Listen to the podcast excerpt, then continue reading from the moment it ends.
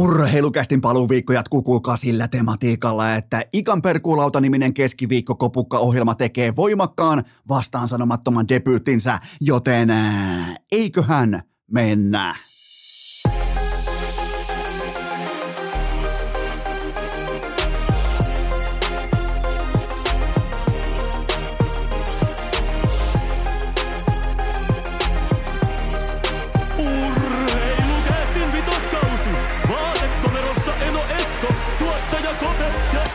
Pikku Taavetti.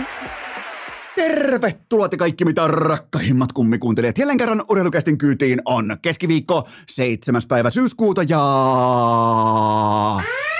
Kyllä vain.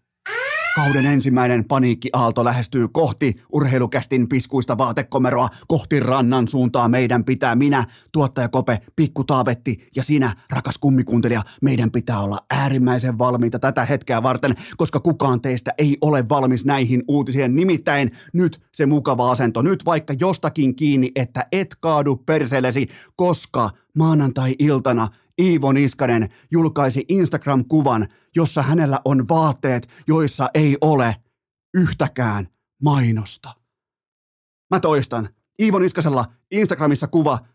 Hänellä on siinä päällään yllään vaatteet. Hän ei ole alasti. Hänellä ei ole yhtäkään mainosta näissä vaatteissa, joten kaikki ymmärtää, nyt on tosi kyseessä. Piti oikein mennä erikseen katsomaan, koska välittömästi osuu Eno Eskon kokeneeseen silmään se, että hetkinen, Iivolla on nahkatakki, Iivolla on takatukka leikattu, Iivolla on tukka kammattu. Okei, palkintopalli, adidakset oli jalassa, kengät jalassa, mutta joka tapauksessa mä ymmärsin heti siitä outlookista, siitä tilanteesta, että nyt on tosi kyseessä. Ja kyllä vain Iivo Niskanen liittyy Faija Klubiin. Me tekis mieli melkein jopa antaa aplodit, mutta mulla ei ole tässä kohdin nyt tämä kyseinen ääniefekti ei ole saatavilla, joten annetaan pienmuotoiset. Minä tuottaja Kopea Pikku Taavetti täältä Iivo Niskanen liittyy Faija Klubiin, eli onnittelut sinne Puijon suuntaan Iivolle, Saanalle, koko porukalle, myös Pikku Timolle, joka jos vähänkin on tuottaja Kopen kanssa samaa vertaa ää, Iivon ja Saanan mahtavassa innokkaassa koirassa, niin tulee mielenkiintoiset ajat sitten, kun tämä kyseinen tulokas saapuu taloon, nimittäin tuottaja Kope täällä ainakin, niin, niin se ei tiedä yhtään omaa roolia. Se, se pyörii niin kuin nelosketjus, ykkösketjus, hakee paikkaa ykkösyyveet, sen jälkeen masentuu, menee, ää, pukee kamat päälle vessassa, sen jälkeen tota, mm, mököttää, puhuu coachille, soittaa agentille. Se on ihan kuutamolla tällä hetkellä tästä tilanteesta uudesta marssijärjestyksestä, mutta vielä kertaalleen onnittelut urheilukästin hyvälle ystävälle Iivo Niskaselle ja totta kai Saana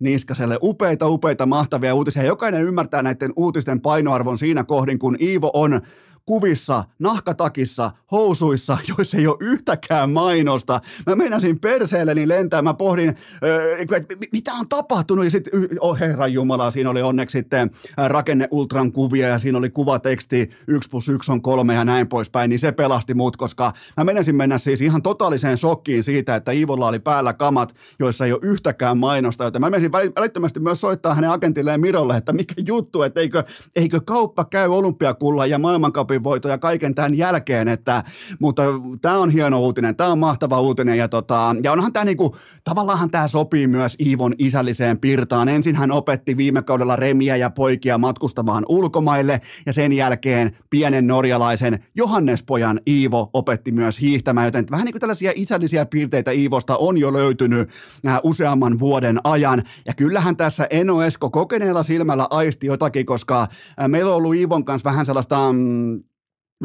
odotushorisonttia planitsaa silmällä pitää, että Ivo lähtee sinne iskemään voimakkaalla takatukalla. Äh, äh, Oberstdorfissa aivan vihkoa kaljulla, joten nyt vastahyökkäys ja takatukalla planitsaan, niin mä huomasin tuossa viikonloppuna siinä Red Bullin ylämäkijuoksukilpailussa täällä Lahessa, että ei ole muuten Iivolla takatukka, olisi pitänyt melkein siinä kohdin koolata jo, että nyt on muuten Saana jostain syystä laittanut, on kengittänyt hevosensa ja laittanut takatukka leikkuri, että jotain suurta ja merkittävää ja ikimuistoista on meneillään ja eikä tarvinnut pettyä. Tämän suuremmaksi uutiset ei voi mennä, joten vielä kertaalleen äh, onnittelut sinne Kuopion suuntaan Pujon, Pujon juurelle, Iivo Niskaselle, Saanalle ja Pikku Timolle, joten tämä oli mahtava uutinen ja, ja kuten vielä kerran on pakko sanoa, että jos on Iivo Instagramissa tai missä tahansa semmoisissa vaatteissa, missä ei ole mainoksia. Jokainen ymmärtää, miten vakava ja hieno ja upea ja ikimuistoinen tilanne on kyseessä. Ähm, niin itse asiassa täälläkin tuli tuossa maanantai jaksossa, mennään takaisin urheilukästiin, mennään, koitetaan liikkua vähitellen kohti urheilua, urheiluaiheita, urheilusegmenttejä. Tässä jaksossa totta kai ää, Ikan Perkuulauta niminen ohjelma, keskiviikko kopukka ohjelma ää, tekee debyyttinsä. Ja mä tiedän mitä on nauhalla, on muuten sitten pelkkää priimaa, vaikkakin vielä mun ostamat kuulokkeet Ikalle ei lähtenyt puksuttamaan, koska oli ATK-ongelmia. Se pitää nyt todennäköisesti vähän samalla tavalla kuin tämä piirretty hahmo, tämä Arthur, joka ei laita niitä korvien päälle vaan tähän niin kuin poskipäiden päälle. Mutta kaikki tämä, meillä on Ikan kanssa toi vielä 31 jaksoa äh, yhteistä taivalta vähintään edessä tämän meidän äh, CBAn mukaisesti kirjattuna, joten tota, me saadaan nämä hänen, ja siis äänenlaatu on silti ihan pelkkää priimaa, mutta mä koitin Ikan arkea vain helpottaa ihan huippuluokan äh, luuri, mikrofoni, kuulokkeilla, mutta tota, äh, tuli omakohtaisesti tuli tanssittua jo pari ennen maaliviivaa tuossa maanantai-jaksossa, kun mä totesin, että itse asiassa täällä on mennyt ihan hyvin, että yöt nukutaan toki kolme tuntia kerrallaan, mutta pikku taavetti antaa siimaa, antaa aikaa ja paskaa vitut, kuulkaa, tällä hetkellä nukutaan tuottaja Kopen kanssa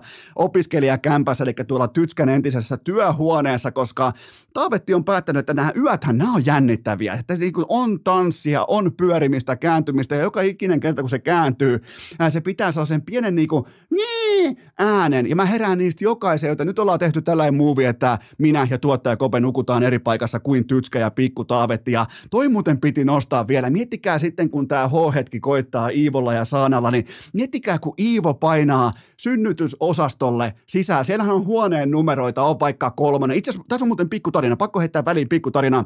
Me kun mentiin Tytskän kanssa synnytysosastolle täällä mm, Päijät-Hämeen keskussairaalalla, niin, niin tota, mä nyt paljastan yhden tulevan vieraan tässä samaa rahaa, mutta mä olin just nauhoittanut alle Mikael Granlundin ja Anton Lundellin, ja sen jälkeen tulee H-hetki, tulee lähtö ja, ja tulee kiireen vilkkaa lähtökohtien tota, päksiä, niin meidät ohjataan synnytys, öö, mikä se olikaan, se oli siis jonkinnäköinen niin kuin äitiyspoliklinikan äh, toi osasto numero 64 ja meidän huoneen, nimi, äh, huoneen numero oli 15.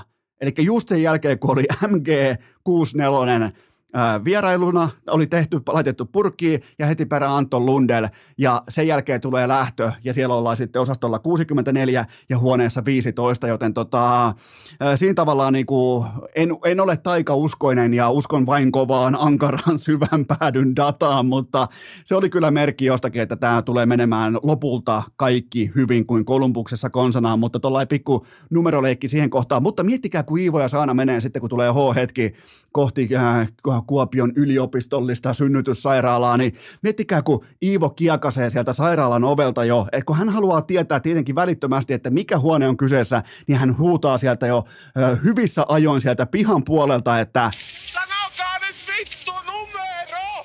ykkönen vai kakkonen. Mä en edes muistanut, että tästä ääniklipistä oli pois se ykkönen vai kakkonen. Että oikeastaan vähän niin kuin vitsi sulaa tällä hetkellä käsi, ikään kuin muuten urheilukästin kausi vielä ei olisi sulamassa käsiin, mutta tota... Ähm, Äh, muistakaa muuten vielä se, että hikipanta.fi keskiviikkoiltaan saakka, siirrettiin keskiviikkoiltaan saakka, koska nyt olette ollut tosi innokkaasti ottaneet urheilukästin kauden vastaan, niin koodilla vitoskausi, muista, koodi vitoskausi osoitteessa hikipanta.fi, kaikki urheilukästin kama ilman toimitusmaksuja. Se koodi on vitoskausi. Mä vielä kerran toistan sen, se on vitoskausi.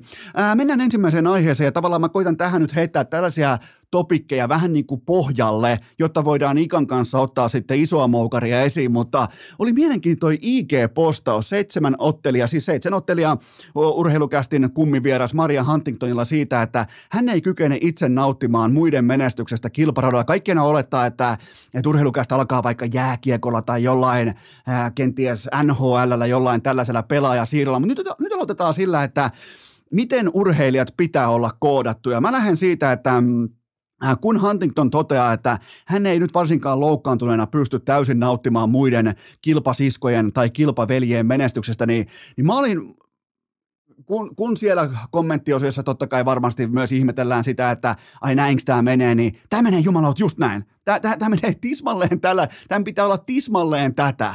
Siis mikään ei ole kammottavampaa urheilu, urheiluperheessä, urheilukulttuurissa kuin feikki, iloisuus ja teennäinen kannustus.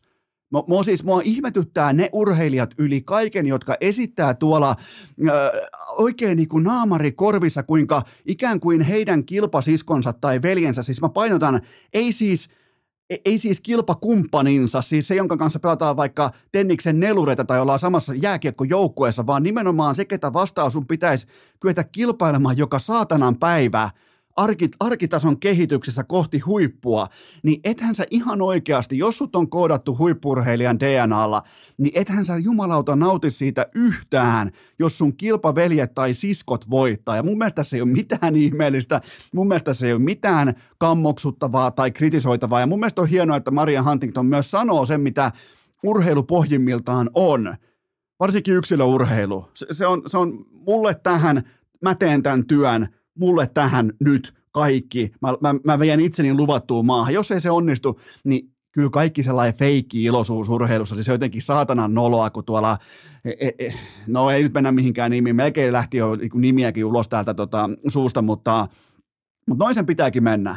Ja, ja, ja, ja jos ihan oikeasti se kilpasiskon tai kilpaveljen menestys alkaa tuntua e, ikään kuin kaiken täyttävältä tunteelta, niin lopeta oma harraste ja surheilus välittömästi siihen pisteeseen. Sä voit lopettaa, sä voit silloin kun sä tiedät, että sä, sulle tulee, että se täyttymyksen tunne tulee jonkun toisen menestyksestä, vaikkapa äh, sun sanotaan vaikka yksilöurheilussa joukkuetoverin tai jonkun maajoukkuetoverin äh, tai hu- huonekaverin menestyksestä tulee sulle täydellinen täyttymyksen tunne, niin tota, lopeta urheilu. Se ei ole sinun sua varten. Se, se silloin se tunne, se kertoo sulle, että tämä ei ole sua varten. Jo, jos te vaikka, otetaan vaikka tässä jaksossa aiemmin mainittu Iivo jo, niin, niin niin tota, jos ihan muuta alkaa tuoda vaikka olympiakultaa Suomeen tai MM-kultaa ja Iivolla menee päin persettä, niin kuvitteletteko te ihan oikeasti, että Iivo on sen, kanssa, sen asian kanssa ok? Että et siellä säteillään mitalikahveilla ja niin kuin ollaan, että jes, että meidän joukko ja meidän tsemppari tässä ja minä tässä tsemppaan cheerleaderin noin saatanan pongpongit käsissä kun se ei ole niin. Sen takia mennään kohti maailman huippua, sen takia sen pitää olla itsestään selvää tuolla tasolla. Joten mun mielestä oli hienoa, että Maria Huntington sanoi sen myös Instagramissaan ääneen. Ähm, mun on pakko todeta tällaisesta äh, pikaisesti, oikeastaan niin kuin Käydään pikaisesti läpi tällainen harrastetason komediateatteri kuin Stadin Derby. ennen ottelua, mä seuraan urhe- urheilua kuitenkin urheilumedia aika kattavasti. Mulla on aika sellainen, niin kuin, voisiko sanoa nyt vauvastakin huolimatta, niin mulla on sellainen itsestään selvä suhde urheilumediaan. Se on mulla osa arkea, mä en pääse ikinä mistään syystä siitä eroon, enkä mä edes halua siitä eroa. Mun mielestä se on hienoa tietää, mitä urheilumaailmassa, urheilusuomessa tapahtuu. Ja mä en huomannut ennen tätä ottelua pihaustakaan missään mediassa siitä, että mitään stadin derpiä pelataan, joten sanotaanko tällainen niin kuin eh, media tason sisältömarkkinointi Veikkausliikalta, HJKlta ja IFKlta, niin Öö, kenties, kenties yhtään ohuemmin ei voi enää vetää. Ja itse asiassa mulle kertoo, että tämä ottelu pelataan niin Ylen TVn sivu 100. Siinä todettiin, että HJK ja IFK Stadin derbissä. Mä ajattelin, että jumalauta, pelataanko se A taas ja pelataanko se B tänään. Ja upea tapahtuma on nyt uitettu siinä määrin inflaation marinaadissa vuositolkulla, että tälle koko tapahtumalle, varsinkin näiden fanien sekoilulle, varsinkin tälle satanan pelleilylle, lasten juoksemiselle ympäri kenttää, sille nauretaan ympäri urheilusuomen. Miettikää sieltä, mitä se oli tuossa vuositolkulla sitten, kun IFK nousi mukaan veikkausliikaa, niin se oli koko Helsingin pysäyttävä instituutio, nimenomaan se jalkapalloottelu, se, mä korostan, jalkapalloottelu, se oli siis todella iso juttu. Tällä hetkellä se on ihan siis, se on naurun aihe ympäri urheilu Suomeen. Mitähän seuraavaksi keksitään? Kukahan, kukahan, kukahan pikkupojista seuraavaksi juoksee jalkapallokentälle? Voi hyvä luoja sentään, mutta tätä tulee silloin, kun uitetaan jokin, todetaan, että hei, tällähän pystyy printtaa rahaa. No ei mitään muuta kuin uitetaan inflaation marinaadissa ja sen jälkeen ihmetellään, että no miksiköhän meni päin vittua. Joten siitä on kyse, kun puhutaan tällaisesta komediateatterista, farsista, naurun aiheesta nimeltä Stadin Derby. Ähm, sitten kaikkien odotetuimpaan lajiin oikeastaan, eli totta kai raveihin. Mä unohdin tuosta maanantai-jaksosta heittää siihen pikkukatsauksen siitä, että mä kävin nyt siis Tysken kanssa, me käytiin oikein kuulkaa Mikkelissä kesällä raveissa, ja mä oon teille raportin velkaa, koska ravikansa on janonnut mun näkemystä, että aidan tältä puolella, että mitä heidän lajilleen kuuluu. Mulla oli yksi päivä aikaa tehdä muistiinpanoja mun tänne niinku mielen sopukoihin. Nyt mä aion myös käydä nämä asiat läpi, mitä mulle raveista jäi mieleen. No ensinnäkin Puhtimäki hävisi Ivolle ja se on, se on itsessään jo melko hauskaa ja tärkeää, koska Puhtimäki kertoo, että no minä olen tätä, minä olen tätä hevosta ajanut jo täällä vuositolkulla. Tämähän on Iivon vasta toinen kilpailu, niin, niin ei voi Iivo kyllä. Ja sieltä tultiin Ponssen keltaisessa liivissä, jumalauta, vielä sellaisessa niin kuin selkämakuasennossa Iivo paino ohi Puhtimäistä, mutta kyse ei kuitenkaan lopulta ei ole siitä, että kuka siellä voitti tai hävisi, vaan yhden jättimäisen ongelman mä tuosta ravinimisestä tapahtumasta pystyn poimimaan teille, joka on aika voimakkaasti se ongelma myös sisään koodattuna siihen koko lajikulttuuriin. Ja kokonais, ja mun silmin jättimäinen ongelma koko tuossa lajikulttuurissa on se, että kokonaislaskun maksaa hyytävä, mykistävä, vastaan sanomaton peliongelma. Sen oikein näki, sen oikein siis haisto, etenkin siellä Jukureiden pyhätössä jäähallissa, jossa kuuluu vaan sellainen kynien ja Kelan maksusitoumusten suhina. Siis ei, mä, en mä tiennyt, että tuollaista maailmaa on olemassakaan, missä siis kämmenpohjat hiessä, hikikarpalo valuu valuu aikuisilla miehillä pitkin poskipäitä, kun pitää päästä pelaamaan, pitää päästä rahoittaa tämä koko paska. Kukaan niistä ei ole voittava pelaaja. Kukaan niistä ei todennäköisesti pelaa omilla rahoillaan.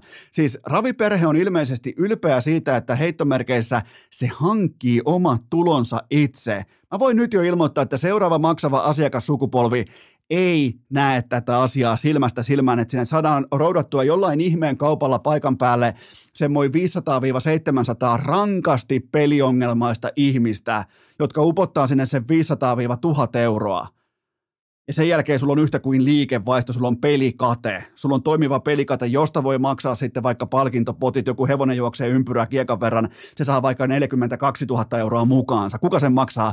Peliongelmainen ihminen, joka saadaan koukutettua siihen tunteeseen, että raveissa voittaa aina. Ei muuten vittu varmasti voita, koska toi kioski nimeltä Veikkaus olisi ollut vuositolkulla nurin jo, joten siellä tuoksuu erittäin vahva, hyytävä, jopa vähän niin kuin sellainen Las Vegas-tyyppinen, enää puuttuu slottikoneet, sellaiset yks, yksikätiset rosvot sieltä, mistä voi vetää kaiken maailman. Pitäisi olla blackjack-jakajia, pitäisi olla ilmasta viinaa, pelaamista vastaan. Vegasissa ollaan vielä niin kuin, ollaan askel edellä, eli siellä, jossa pelaat tietyn panosrajan yli, sanotaan, se ei ole mikään korkea. 50 dollarin betsing, jos laitat vaikka urheiluvedonlyöntiin, sä saat sen jälkeen vaikka kaksi ilmasta kaljaa. Kaikkihan ymmärtää, mihin se sykli johtaa, joten ihme, ettei näitä vielä juoteta talon puolesta känniin. Mä ainakin juottaisin, jos, jos mulla olisi toi maailma ja toi olisi mun business, toi tuolla, mitä noi tekee, niin mulla olisi siinä saapumisaulassa, saapumisportilla, mulla olisi vaikka Mulla olisi tripla Long Island Ice Tea. Välittömästi, että saadaan heltta sekasi ja sen jälkeen rahapussi auki ja nämä peliongelmaiset upottaa ihan kaikki omat varastetut, lainatut, kaikki rahat tohon, jota kutsutaan ravien tulonhankintakeinoksi. Ei, se on mykistävä peliongelma, mikä pitää ton alan elossa. Ja mulle riitti siihen yksi päivä todetta. Mä, mä näen sen, mä näen sen, mä näen addiktoituneet silmät, kun mä, mä tunnistan ne, kun mä näen ne. Varsinkin se jukureiden jaahalli, kun mä kävin siellä kusella – siellä tota Olli Jokisen ja kumppaneiden vessassa, niin, niin, niin mä katsoin sitä, mä näin niiden silmistä, että täällä muuten ollaan, täällä ollaan muuten ytimessä, että et täällä otetaan seuraavaa lähtöä. Siis miettikää, onhan se irvokasta, että radalla juostaan kerran puoleen tuntiin ainoastaan siitä syystä, että peliongelmaiset tehtiin vetää troikkansa kassakoneesta läpi ja maksaa kuponkinsa Kelan maksusitoumuksella tai lajantulla rahalla. Siis eihän siellä ole hevosia radalla, kun varmaan kerran 25 minuuttiin. Niitä voisi olla vaikka kerran viiteen minuuttiin, mutta mi, no mikähän sitä hidastaa? No se, että ei kerkeä kupongit menemään ja peliongelmaisten rahat ei kerkeä menemään oikeaan laariin. Joten mulle riitti siis yksi ravireissu toteamaan tämän. Voin, mä, mä, ja mä haluan tulla nyt raviperhettä vastaan sen verran, että Tämä ei tule toimii seuraavalla maksavalla asiakaskunnalla. Ei, tämä ei tule toimii missään olosuhteessa. Seuraava asiakaskunta, seuraava sukupolvi on paljon valveutuneempaa sen tiimonta, että mihin rahaa survotaan, mihin rahaa käytetään ja mikä on investoidun rahan palautusprosentti. Onko se fiksua, terävää vai onko se saatanan typerää rahaa, niin kuin ravien raha on aina, joka ikinen kerta. Minä tiedän, kyllä, minä heitän tohon troika ja heitän viisi, mikä se on, V7 vitosen tohon ja täytettiin, laitoin muuten hevoskupongin, Puhtimäki teki, ei osunut, mutta tota, kyllä mä niin kuin tavallaan ymmärrän sen, koska raveissahan marginaalit on aina pieniä. Koko ajan sen jälkeen, kun sä oot saanut sun kupongin täytettyä, niin suurin piirtein 20 minuutin välein juoksee hevonen. Sulla on koko ajan se tunne ja palliote siitä, että seuraava osuu, koska seuraavahan osuu aina. Tuolla oli siis täynnä jengiä, toi koko Mikkelin jäähallin parkkipaikka, josta seuraava osuu aina. Ei muuten osu, ja peliongelma maksaa koko ton, koko ton bisneksen. Tähän kohtaan pitää pieni tauko ja sen jälkeen jatketaan NFL-kauden poiminnoilla. Urheilukääst! Iskee kuin Topi Raitasen maali suorasta ondis! Toppopopopoppo, eipäs vielä kuitenkaan hyökätä NFL-kentille, nimittäin tuli raveista mieleen pesäpallo vähemmän yllättäen. Pesäpallon finaalit ensi lauantaina, Vimpeli vastaan Manse PP, ja oli muuten mielenkiintoinen keissi tämä Tahko vastaan Puhtimäki, koska ää, Tahko teki sen virheen, jota ei kannattaisi tehdä tässä vaiheessa, jos aikoo pelata ihan minkä tahansa lajin finaaleissa, älä välierä vaiheessa viiti suututtaa vastustajan merkittävintä. Mä en sano parasta pelaajaa, mä sanon merkittävintä yksittäistä pelaajaa. On se sitten vaikka pelirakentaja, koripallossa vaikka se, joka on eniten pallossa, jääkiekossa voi olla vaikka ykkössentteri, niin älä suututa sitä lukkaria. Tämä nimittäin tämä ottelunumero ää, neljä, tämä oli ohi suurin piirtein ehkä neljännen lyöjän kohdalla, nimittäin Manse tuli paikan päälle Hyvinkäälle, laittoi munat luukkuun, siis älkää antako bensakanisteria, keksikö mitään hatusta vedettyjä höpö höpö luokan, hevonpaska luokan, jotain tutkintaselvityspyyntöjä, come on, toi laji elää trash talkista, toi elää tunteesta, viekää pois pesäpallosta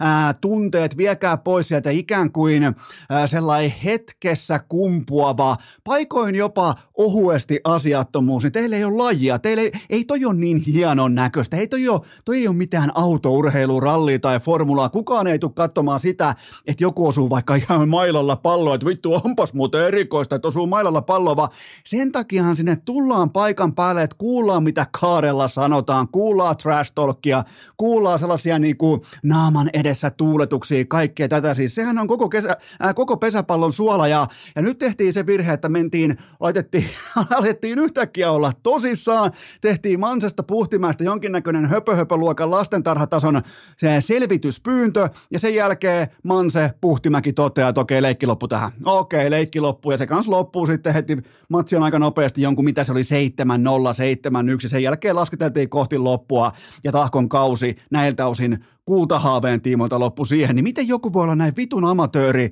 Kuitenkin käsittääkseni kukaan tuolla jo ekaa kertaa tai ekaa kautta mukana joukkueurheilussa. Ja siinä, että älä syötä bensaa vastustajan merkittävimmille pelaajille koskaan. Älä tee selvityspyyntöä, älä, ää, älä haasta niitä ulos kolostaa, jos tuntuu vähänkin siltä, että jättiläinen saattaisi olla unilla. Niin mitä tekee Tahko pelijohtajansa? kerrankin, jos voi sanoa, että pelijohtaja kerrankin johti oman joukkueensa johonkin, niin pronssiotteluun Ihan pelkästään tällä, että mouhoaa tuolla pitkin siis, ja tämä ei ole edes ainoa tapaus. Jumalauta mitä, se, se mua ihmetyttää, että kun kukaan ei ole ekaa kertaa. Mä ymmärtäisin, jos nyt olisi vaikka niinku ihan ensimmäistä kertaa oltaisiin Askissa, että jos joku niinku neitsyt matka joukkueurheilun ytimeen, niin voisi läikkyä yli, voisi voisi tapahtua jotain sellaista, mikä ei kuuluisi pöytäkirjaan, mutta että lähdetään erikseen tankkaamaan kaikista korkea-oktaanisimmalla bensalla vastustajan merkittävimpiä pelaajia. Ne tulee paikan päälle, astuu ulos bussista, peli on 7-0, kiitos käynnistä ja tervetuloa uudelleen. Siis ei näin ei voi tapahtua. Ja, ja mä en ole mikään pesäpallon asiantuntija, mutta mä tiedän sen, kun sä suututat vastustajan konkariluokan mestariluokan pelaajia, niin mitä tapahtuu? Tämä oli kaikista selvin 0-2 vierasvoitto ikinä missään. Siis tässä tilanteessa Tom Brady, en mä nyt vertaa, että Puhtimäki olisi vaikka Tom Brady, mutta ne, ketkä on joskus voittanut jotain, joskus ollut kenties urallaan tosi paikoissa selkä seinää vasten, niin kyllä ne tietää, miten tällaiset otetaan, käännetään vah- vahvuudeksi, käännetään valttikorki. Tämä oli mun mielestä ihan käsittämätön. Mä nautin tästä viihteestä, mä nautin tästä popcornista, mutta mulla on jotenkin täysin tuntematon toi maailma, missä joku varsinkin pelijohtaja voi näin pahasti vati läikkyä, mennä väty, äh, vatinurin. Mä en edes muista sen nimeä, mutta se ei olekaan tässä oleellista, vaan se, että hän onnistui vihdoinkin johdattamaan joukkueensa johonkin, joka on siis Superpesiksen pronssimatsi, mutta tota, Äh, nyt on sitten Manse PP vastaan Vimpeli. Vimpelissä aloitetaan ensi lauantaina. Ai jumalauta, Puhtimäki pelaa vieläkin suututettuna. Vimpelin Savojoki, se on valmis. Äh, välttämättä Vimpelistä en pysty mainitsemaan tähän hätään yhtään pelaa. Kokeillaan Mansesta. Puhtimäki, Jussila. Hei, tämähän on Revenge Series oikein niin kuin Amerikan terminologialla. Tämä on nimittäin Perttu Ruuskan paluu kotikonnuilleen. Vimpelin kentälle vieraassa kalliissa paidassa. Helve, siellä on x saatana mersut pihassa jumalauta, kun tullaan sponssattuna miljoonaluokan urheilijana takaisin piskuiselle Gallian kylälle, niin siinähän tämä finaali tavallaan niin kuin narratiivi onkin. Perttu Ruuskan paluu Vimpeliin. Nyt on muuten sitten aivan saatanan noloa, jos ei lähtenyt Vimpelistä manseen, mutta mä pystyn nielemään. Mun ylpeys kestää sen, jos Perttu Ruuska ei lähtenyt Vimpelistä manseen, joten siinä on urheilukästi finaaliennakko. Ja jos hypätään vielä pesäpallosta ihan nopeasti raveihin, koska mun on pakko hatusta vetämällä luonnehtia teille nyt ravikonkarina mun on syytä nyt luonnehtia ja kuvailla teille ää, ravien nykykuluttaja. Eli Tämä on koko, kokonais tavallaan paketointi mun muistiinpanoista. Mitä edustaa nykypäivän ravien ikään kuin tämän hetken kuluttaja? Eli se kuuluu näin. Kyseessä on noin 40, otetaan oikein, oikein, oikein rauhassa, otetaan niin kuin, mietitään, että minkälainen se voisi olla. Eli keskimääräisen ravikansalaisen kuvaelma. Noin 49-vuotias mies, joka asuu Forssan esikaupunkialueella. Hänellä on vyöllään kaksi avioeroa, viisi lasta ja seitsemän maksuhäiriömerkintää. Hän saapuu raveihin katsastamattomalla autolla, eikä hänellä itselläkään ole myöskään ajolupaa, eikä ajokorttia, eikä minkään näköistä valtakunnan kuponkia. Hän käyttää aina kahta aluspaitaa päällekkäin, ettei kukaan huomaa merkittävää selkähien määrää, koska jokaisella ravifanilla on uskomaton määrä hikeä selässä aina. Tällä ravien konkarilla on mukanaan oma onnenkynä, ravilehti ja lompakollinen lainattua käteistä rahaa 50 euron seteleinä ja ne hän aikoo maksaa heti huomenna takaisin. Hänellä on kuponkia täyttäessään edessään aina kahvi, pieni olut ja koko lompakkonsa, ettei kukaan luule köyhäksi. Hän jättää tulikuuman kuponkinsa, joka ei osu edes samaan karsinaan oikeiden hevosten kanssa ja toistaa tätä toimenpidettä niin kauan, että järjestysmies tulee ohjaamaan hänet takaisin katsastamattomalle autolleen. Sellainen ja tällainen ja nimenomaan tuollainen on aito ja uskottava ravi kansalainen. Urheilukääst! Asia sisältö sekaisin kuin selänteen Twitter. Ai jumalauta, miten lähti lennokkaasti korvat auki ravien kanssa välittömästi. Ja oikeastaan tuollaisen paasauksen jälkeen on optimaalista ilman minkäänlaista ironian vivahdettakaan siirtyä pelaamisen maailmaan, koska Eno Esko nyt varsinkaan isänä ei tule koskaan hyväksymään sitä, että te rakkaat kummikuntelijat, te survotte vähäisiä ropojanne, eurojanne johonkin idioottikertoimiin, paskoihin palautusprosentteihin, teette sysikammotta mittavia investointeja, se ei käy. Mä sain nimittäin neljä vuotta sitten Kulpetilta mandaatin sen puolesta, että mä saan puhua pelaamisesta totta. Ja jälleen kerran kauden alkuun mä totean teille, että keskimäärin sun, valitettavasti sun rakas kummikuntelija, ainoa tapa jäädä voitolle pelaamisesta on se, että sä et pelaa. Se, mä tiedän, tämä ei ole kiva uutinen, mä, en tiedä, mä, mä, mä, mä tiedän, että tämä ei välttämättä kohta sun itsetuntoa, mä tiedän, että tästä ei saada kivaa, äh, kivaa somepostausta tai hauskaa äh, WhatsApp-rinkiä tai mitään, mutta fakta on se, että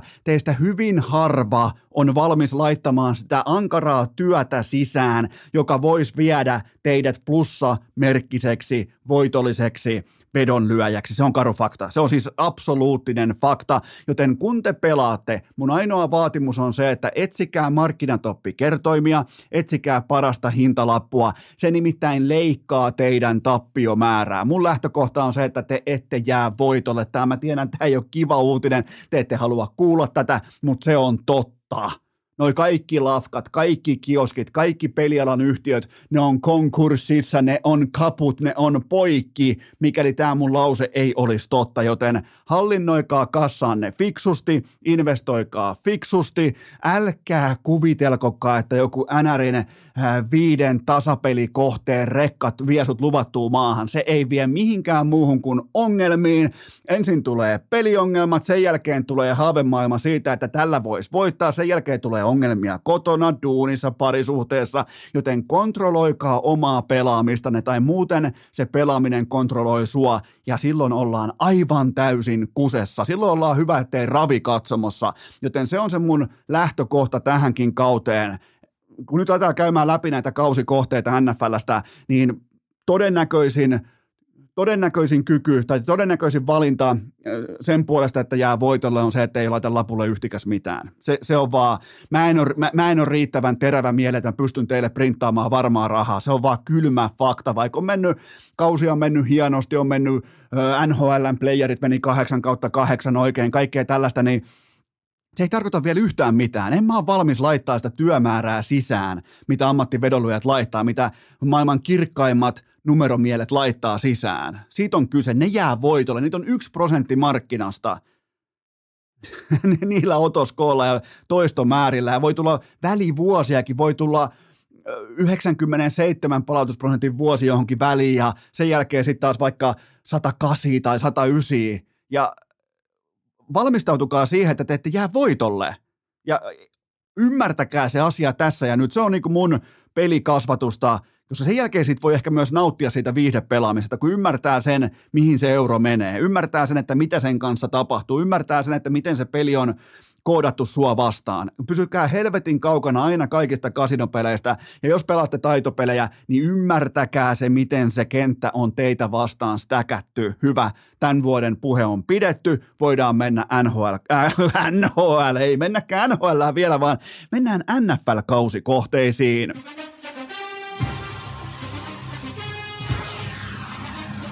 Eli kyse on siitä, että voittaako tämä kyseinen joukkue yli vai alle annetun ottelumäärän verran. Nämä kaikki on tasapuukikohteita Coolbetilta. Mennään ensimmäiseen kohteeseen, joka on yhtä kuin New England Patriots. Se ottaa mun papereissa alle kahdeksan ja puoli voittoa tällä kaudella NFLn runkosarjassa.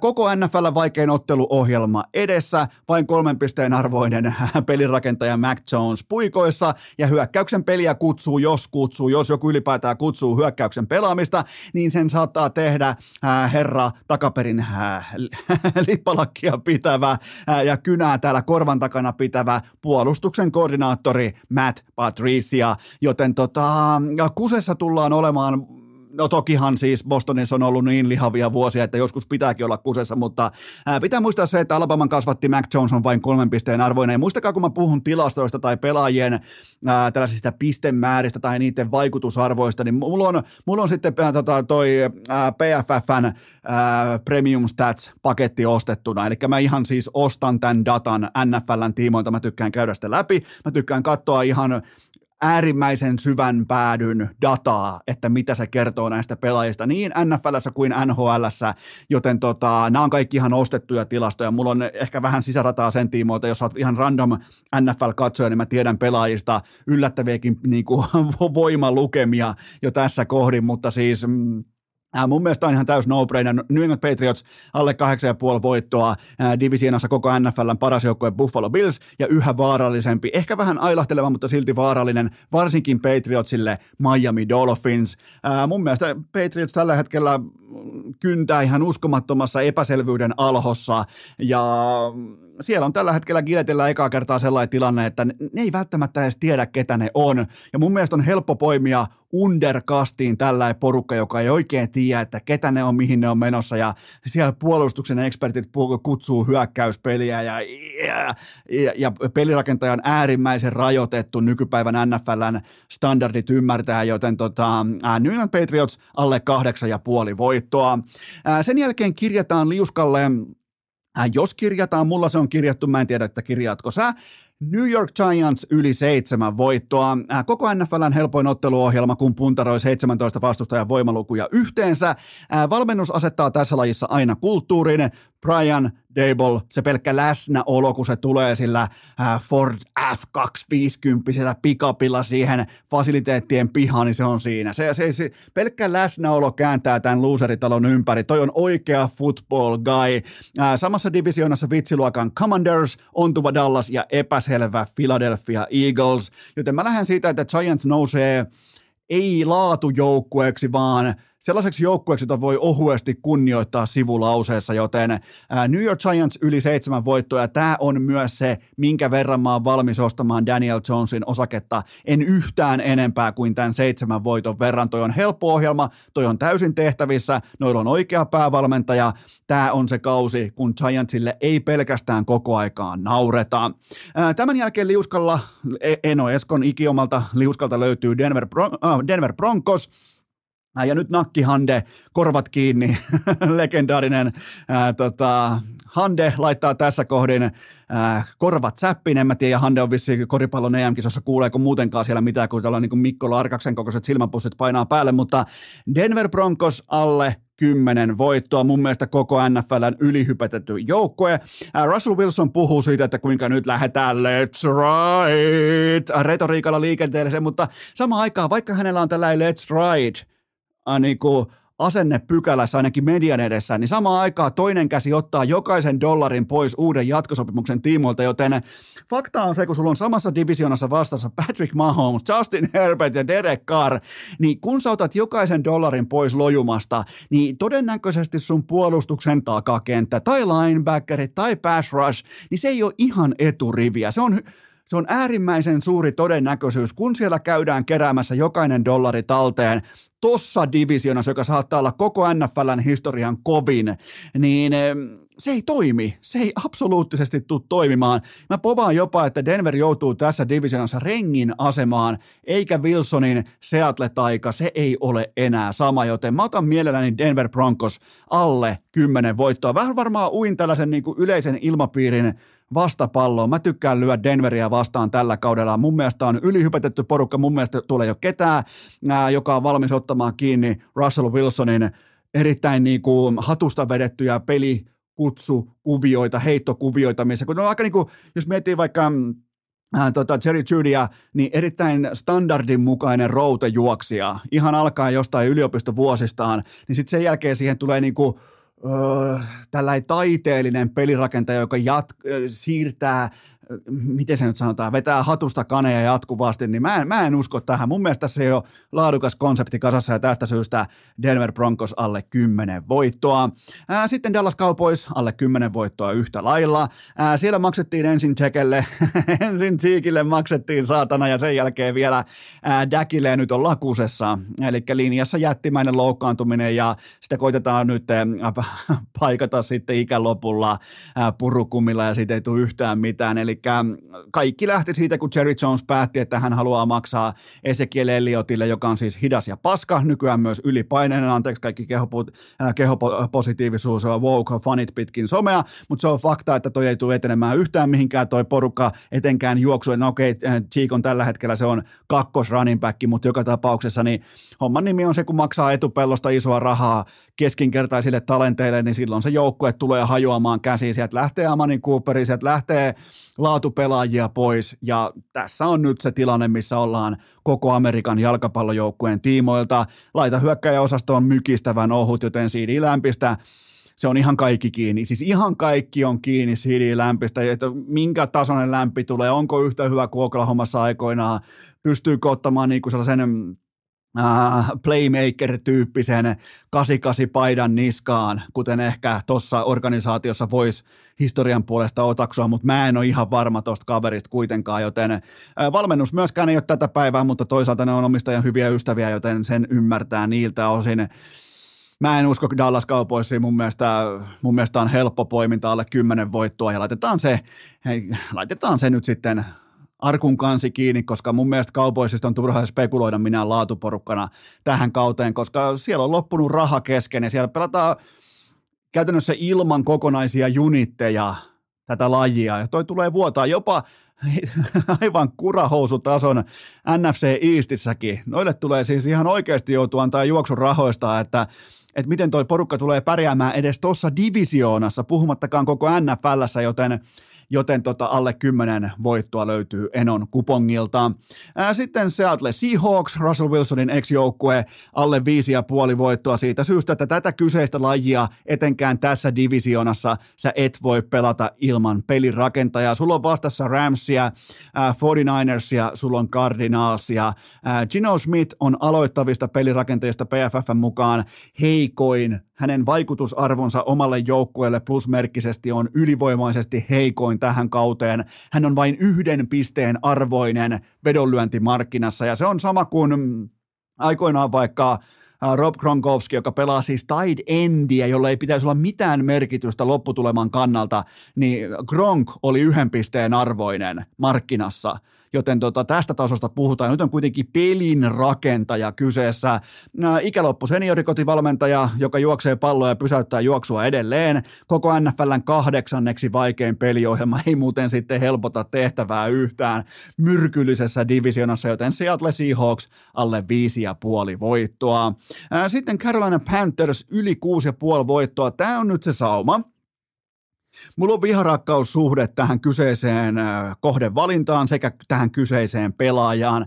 Tämä on se sauma kuin keskimäärin hänen urallaan tähän saakka Baker Mayfield on noussut seuraavalle tasolle. En siis tarkoita sitä, että hän nousisi NFLn kärkeen tai kuten aikoinaan tulee, tulee Valk äh, suoraan koppiin kävelevänä ei rekrytoituna pelaajana Oklahoman kokoonpanoon ja voittaa Heismanin. Sitä mä en nyt lähde hakemaan, vaan tässä on koko ura pelissä ja toi on se paikka, mihin se halusi. Se on aika hyvin pystynyt pelaamaan aina chippi olkapäällä, joten mä tämän verran uskon vielä Baker Mayfieldin, eli 6,5 voittoa yli tämän rajan otetaan laariin tästä. Matt Rule valmentaa työpaikastaan, mutta jos hänen uransa on kattonut taaksepäin ennen tätä farssimaista starttia Carolinassa, joka hyvin todennäköisestikin voi päättyä potkuihin, mutta ää, hänellä on lähtenyt urallaan prosessit käyntiin samalla tavalla aiemmin kollegessa Templessä ja sen jälkeen sitten Baylorissa, joka johti sitten myös luvattuun maahan myöhemmin, mutta se on aina kehittynyt.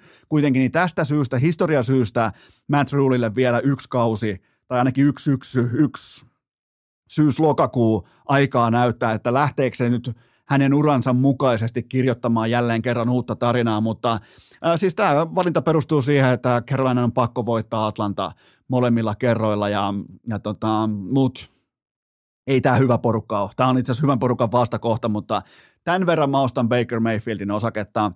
Ää, Chicago Bears alle kuusi voittoa. Mainitsin mulle yksi pelaaja tästä joukkueesta, jonka nimi on Justin Fields. Sulla on aikaa kolme sekuntia, kolme, kaksi, yksi, nolla. No niin, aika hiljasta on. Eli sä et tiedä tuolta ketään, eikä sun tarvikkaa tietää, koska tämä on ihan absoluuttinen pummilauma. Vastaan tulee Vikingsia, Packersia, kehittyvää Detroitia. Justin Fields valitettavasti Ohio State Universityn kasvatti tulee loukkaantumaan 2-3 pelin jälkeen, koska kukaan ei suojele häntä tuossa porukassa. Sieltä tullaan linjasta läpi niin kovaa laukka-askelta, että tästä tulee rumaan katsottavaa siitä syystä, koska ei tarvitse katsoa. Me lyödään liuskalle alle kuusi voittoa Chicago Bearsille. Sitten viimeinen kohde, Jacksonville Jaguars, yli kuusi ja puoli voittoa. Pelkästään Urban Meyerin poistuminen piisaa perusteluksi. Se tuli kuitenkin aikuinen päävalmentaja, jolla on intressi tämän lajin valmentamista kohtaan, ei vain äh, kollegitason valmentamista kohtaan tai rekrytointia kohtaan tai TV-työtä kohtaan, vaan hänellä on, Doug Petersonilla on intohimo valmentaa tätä kyseistä lajia ja sen tärkeintä pelipaikkaa, eli pelirakentajaa. Ja nyt myös tuossa kopissa tiedetään, kun mennään skauttaamaan vastustajaa ja ollaan tehty se työ ja tullaan pelaamaan vastustajaa vastaan samalle kentälle, niin tuossa kopissa tiedetään valmennuksen toimesta tällä kertaa, kuka on vaikkapa Los Angeles Ramsin numero 90 29, eli eteenpäin on otettu askelmia merkittävällä tavalla. Äh, Trevor Lawrence on tervepäinen jätkä ja valmis ottamaan ehdottomasti rauhallisia askelmia eteenpäin. Oli pelkästään hyvä asia, että tällainen niin kuin Amerikan Sweetheart-tyyppinen tarina katkes viime kauteen, koska se ei ollut hävinnyt kertaakaan lukiossa kollegessa. Oli vissiin hävinnyt urallaan ehkä yhteensä neljä kertaa, viisi kertaa siihen pisteeseen saakka, kun se puki Jacksonville Jaguarsin paidan päälle ja Urban Meyer tunkee äh, omassa baarissaan Cincinnatissa sormea naisen perseeseen, niin, niin se oli erittäin laadukas. Ei, mä en siis väitä, että jokaiselle Junnu Kuupalle tai Junnu pelirakentajalle pitäisi tulla eteen tilanne, missä päävalmentaja änkee sormea, niin kuin hyvä, ettei kyynärvartta myöten naisen perseeseen omassa baarissaan, vaan vaan tämä kasvutarina tai kehitystarina tai oppikoulu siitä, että kuinka helvetin vaikea liika toi NFL on, niin, niin siinä mielessä tämä tuli varmaan kaikki oikeaan saumaan nimenomaan äh, Trevor Lawrenceille. Äh, divisionasta puuttuu kokonaan kuski, Indianapolis epäselvä, Houston vitsi ja Tennessee nähnyt jo mun mielestä parhaat aikansa, joten Jacksonville Jaguars yli kuusi ja puoli voittoa.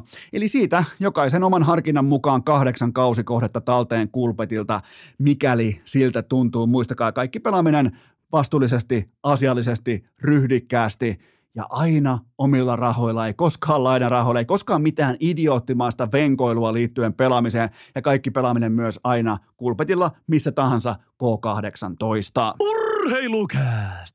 Tänäänkin hukassa sujuva puhe, vänen putti ja Bottaksen kytkin. Ja nyt sitten kaikki te rakkahimmat kummikuuntelijat. Äärimmäisen tarkkana nimittäin urheilukästillä on ilo, ylpeys ja kunnia esitellä upouusi yhteistyökumppani. Ja tästä mä oon innoissani, koska tämän kumppanin nimi on Stadium. Ai että. Kaikki tietää, kuinka paljon mä rakastan urheilua, mä tykkään liikkua, mä käyn jatkuvasti luonnossa, mä juoksen koko ajan ja mun kauppavalinta on Stadium. Haluan puhua teille vielä tarkemmin Stadium Team Salesista. Mikä se on? Sä saatat pohtia, että mikä se on. Teitä siellä mikrofonin sillä puolen on varmaan tuhansia, jotka olette mukana jonkinnäköisessä seuratoiminnassa. Jos te olette pohtinut, että tarvitte koko joukkueelle kertalaakista, olette sitten mitä tahansa metonkuhtuja tahansa, niin jos te tarvitte ihan mitä tahansa urheilukamaa, niin teidän valinta on Stadium Team Sales, nimittäin Suomen monipuolisin ja vastuullisin seuramyyntikonsepti.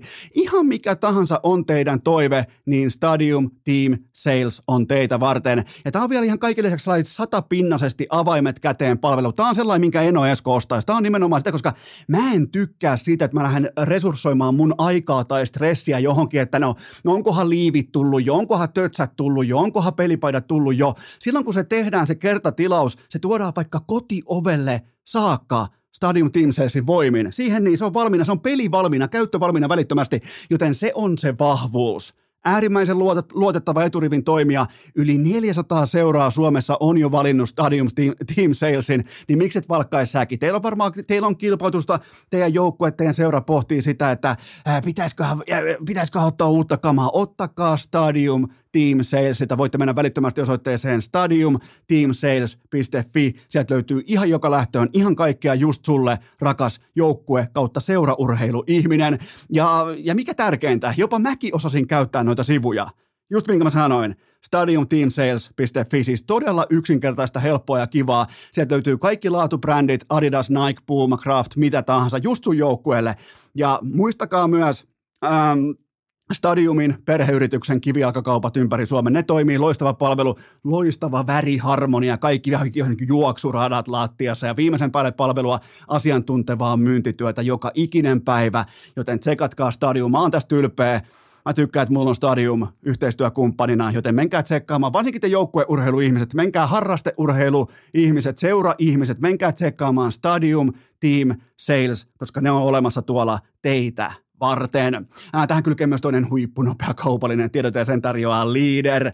Kaikkihan tietää, ne piirtää, kel on liideri, pääkumppani tähän kauteen. Kyllä vai mä toistan, Leader on urheilukästin pääkumppani. Mitäs muita pääkumppanuuksia Leaderilla? Okei, Leijonat, Olympiakomitea, joten miksei myös urheilukäst. Kun sulle kelpaa vain parhaat patukat, urheilujuomat ja ravintolisät, on sun valinta Leader. Siellä on kovasti kilpailut hyllyt. Mä haluan, että te ette näe siellä hyllyllä mitään muuta kuin Leaderin tuotteita, nimittäin samoin ajattelee sekä leijonat ja olympiaurheet. Voitte katsoa vaikka leijonien menestyksen tässä viimeiseen kahdeksan kuukauteen Suomen olympiamenestyksen vaikkapa Pekingissä, niin ihan okolla tavalla kulki, joten tsekatkaa liiderin tuotteet. Ota testiin vaikka liiderin urheilujuoma, siis todella hyvä ja laadukasta ja hajoaa veteen optimaalisesti. Mukava juoda hyvän makusta, jotenkin niin kuin menee smoothisti alas ja toimii, ja siihen kylkee korkeakuituinen patukka, niin ai että, muistakaa, ne piirtää kellon liideri, liider, urheilukästin valinta, Leader, myös urheilukästin kummikuuntelijan valinta. Käykää tsekkaamassa uuden pääkumppanin kotisivut, kaikki, kaikki lisäinfo osoitteesta leader.fi. Ja nyt ensimmäistä kertaa laatuaan Ikan keskiviikkoinen perkuulauta. Urheilukääst! Onko keltään sekään pois, mikäli Ika hyppää tässä kohdin mukaan? No fucking nobody! On aika toivottaa tervetulleeksi urheilukästin piskuisen historian ensimmäinen koko kauden mittainen vakiovieras. Nyt alkaa nimittäin Ikan Perkuulauta-niminen joka keskiviikkoinen ohjelmaosio Ismo Ika Lehkonen. Tervetuloa urheilukästiin. Kiitoksia ja jännittää ihan Simona. Aina kun ollaan uuden äärellä, niin, tota noin, niin on sellainen sekava tunne, jopa paniikki päällä. No ei se mitään, mutta miten tota, minkä arvosanat, mä, mä nimittäin voin sen verran paljastaa kuuntelijoille, että mä lähetin sulle ihan huippuluokan äh, kuulokkeet sinne Turkuun, niin minkä arvosanan tässä kohdin annat sun ATK-taidoista, että saitko kuulokkeet toimimaan tähän ensimmäiseen vetoon? Äh, no onnistumismahdollisuudethan tämä menee sillä niin, että olisiko se kerroin ollut 1.1, eli, eli tota, no, niin kyllä se vihkoon napsahti niin kuin, niin kuin odottaa sopii. Eli tämä tehdään vielä vanhan liiton puuradiosysteemillä, eli Ikalla on siellä kaiutin käytössä, ja, mutta me luvataan nyt, minä ja Ika, me luvataan, laitetaan oikein niin kuin, äh, kättä punaiselle, punaisen vihkon päälle ja luvataan se, että ensi viikolla meillä on nämä huippukuulokkeet käytössä. Mutta Ika, joko on toivot, toivottu Stanley Cup-juhlista, joko, miten, miten kesä on noin niin kuin, sanotaanko, miten kesä on mennyt? No kyllä kesä, kesä tietenkin meni tuossa aika siivillä, että kaiken näköistä tapahtui. Ja mä olin tietenkin onnekkaassa asemassa koko kauden aikana, kun mä pääsin livenä, livenä näkemään niin monta tapahtumaa. Et, et oli olympialaiset paikan päällä, siellä oli monta tuttua pelaajaa, jota, jota on niin ihan pienestä pitäen päässyt nä- näkemään niitä uraa ja osa on päässyt niin valmentaakin. Ja sitten oli koti- ja MM-kisat, ihan helmi siinä sitten vielä, e, eli taas jälleen paikan päällä. Sitten oli Stanley Cupin finaalit, siinä oli kaksi poikaa, jotka oli kuitenkin aika tuttuja ihan pienestä pitäen ollut. Ja, ja, ja, ja siihen sitten kylkee vielä sitten 20 kisat, että ni, niissäkin finaaliin, mutta ei päästy paikan päälle, kun Saare Oskarille tuli tota, no, niin korona, niin me jouduttiin Tanskassa tekemään, että et olisi kannattanut Jääkiekkoliiton väkisin lähettää meidät vaikka yksityiskoneella sinne finaali, finaaliosioihin, niin olisi todennäköisesti sieltäkin tullut sitten se neljäs kultamitali. Eli, eli Jääkiekkoliiton vika, kun ei lähettänyt mua paikan päälle. No se ei ole Eli aina... paljon, koke, niin, paljon pääsin kokemaan. Aika, aikamoinen tuolla, tavallaan niin kuin siihen vielä 60 60 ikävuotta täyteen ja tällainen niin kuin mieletön vuosi, niin kyllä on ikä tikissä. Joo, on. Ja sitten tietenkin tuo kesä meni miettiessä, mitä ihmettä tässä pääsi tapahtumaan. Että voiko ihan oikeasti se salama iskee noinkin lähelle, kun Arsi voitti sen Stanley Cupin Nikon kanssa, niin, niin, niin tuntui jotenkin niin epätodelliselta, että koska se on kuitenkin sellainen kraalimalja, että sitä ei ole kovin moni suomalainen voittanut, niin yhtäkkiä niin siinä kyljessä lukeekin sitten Lehkonen ja Rantanen, niin, niin, niin jotenkin tuli vähän jopa semmoinen häpeen olo, että voi vitsi, miten ihmeellistä, miten tämä osaa käsitellä. Niin se on kyllä jännä tavallaan, kun julisteet muuttuu ja tämmöiset niin kuin pikkupoikamaiset ajatukset muuttuu todeksi siinä, että kun on monesti varmaan tehty siis tuntikaupalla töitä, että se tuolla se kraalin malja joskus tavoitettaisiin, kun tehdään yhdessä tällä tavalla töitä ja, ja sitoudutaan tähän yhteiseen protokollaan ja ohjelmaan ja kaikkeen tähän sitoutumiseen, niin, niin sitten kun sen, sen saavuttaa, niin toi oli hyvä mun mielestä toi, että vähän niin kuin jopa hävettää, että, että nyt se niin kuin on tässä – Joo, ja sitten siinä on, tulee vähän kaikki nämä tunneskaalat, eli tulee tietenkin uskaltaa innostua oikein kunnolla, no ei oikein, vähän tulee se, se nolostuminen siihen, ja sitten tota, mitä muut ihmiset ajattelee, uskallas mä ja oikeasti näyttää se, sen ratiriti rallaa tunteen, ja kyllä se skaala meni laidasta laitaa, että tota noin, niin hiljaiseksi veti, että et oikeastaan sanattomaksi, että se on käsittämätöntä, että se, se tyhjenee se pankki ihan täysin. Tämä tavallaan, mun, mun on pakko myöntää, että mä käytin tätä sun herkkää tilaa myös tietynlaisena neuvotteluetuna, nimittäin mä uskalsin, kun mä huomasin, että Ikalla kulkee, urheilukästä pystyy tarjoamaan Ikalle, Ikalle koko kauden mittaista keskiviikkodiiliä, niin, niin tota, huomasit, kuinka mä niinku etsin susta tällaisen iloisen myötäaallon ja siihen tarjous, ja sä äh, koppasit sen kiinni, niin, niin tota, ja, ja, ja tämähän on osa neuvottelua. No vaikeahan sun ehdotukset oli kieltäytyy, koska tota, niin kauan sä oot tai sä oot ollut eturivissä tekemässä tätä, niin, tota noin, niin on, on siinä mielessä ihan kiva nähdä, mihin tasolle sä oot tämän vienyt ja sitten, että pystyykö mä upottaa sut sieltä kärkitasolta niin, divaripelaaja. niin, mutta, tämäkin, mutta se mikä on huono, jos vertaa vaikka SM niin tämä ei ole suljettu sarja, niin täältä voi tulla lähtö. Sehän tässä onkin ongelma. Mutta mut tavallaan niin kuin ensin, en, ensin mut kasvatettiin nuori Suomi-kulttuuriin, sen jälkeen suljettuihin liigoihin. Nythän me ollaan ihan kusessa, jos me lähdetään putoamaan täältä.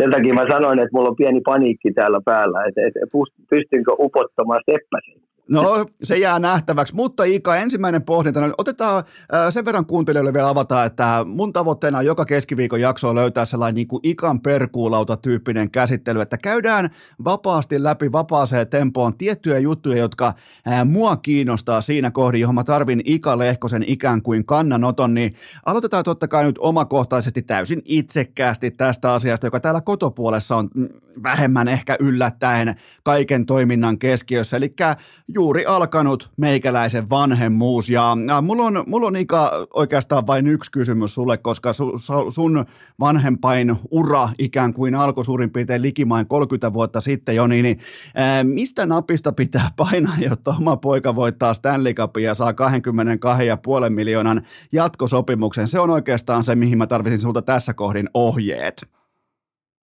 No kyllä se alkoi yli 30, reippaasti yli 30 vuotta, kun ensimmäinen muksu on 85 syntynyt, niin tota noin. Niin, Ai se oli silloin jo?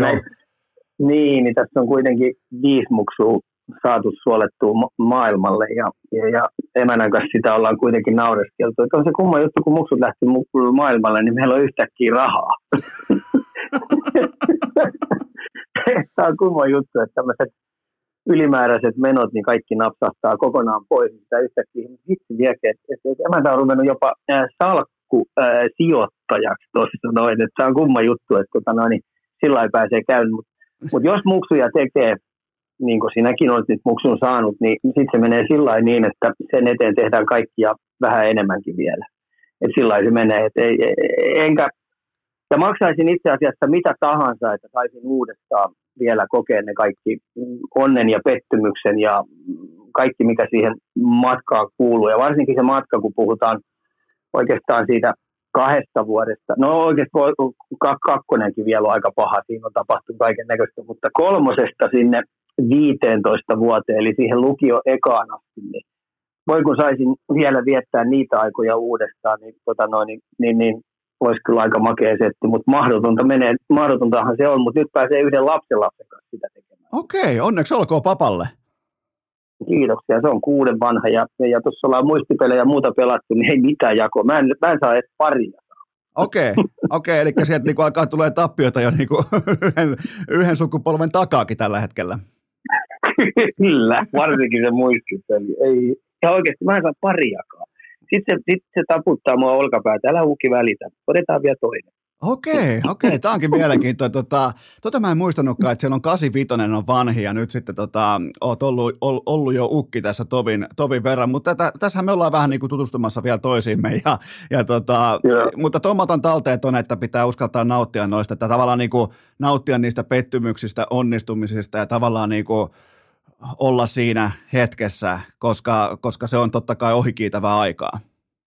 Se on ihan oikeasti ohikiitävää aikaa. Sen takia mä oon aina hämmästellyt ja kummastellut, kun puhutaan sitten yksilöurheilusta ja joukkueurheilusta, niin ne vanhemmat menee kiihkoilun puolella, niin olisi vaan positiivisia ja nauttisi siitä, että mitä enemmän tulee kaiken näköisiä tapahtumia, niin pettymyksiä ja onnistumisia, ja varsinkin niitä pettymyksiä, niin, niin, niin siinä on ihan kiva niitä saada siihen työkalupakkiin niin matkaa varten, että, että kannattaisi nauttia ja jättää kaikki kiihkoilu pois.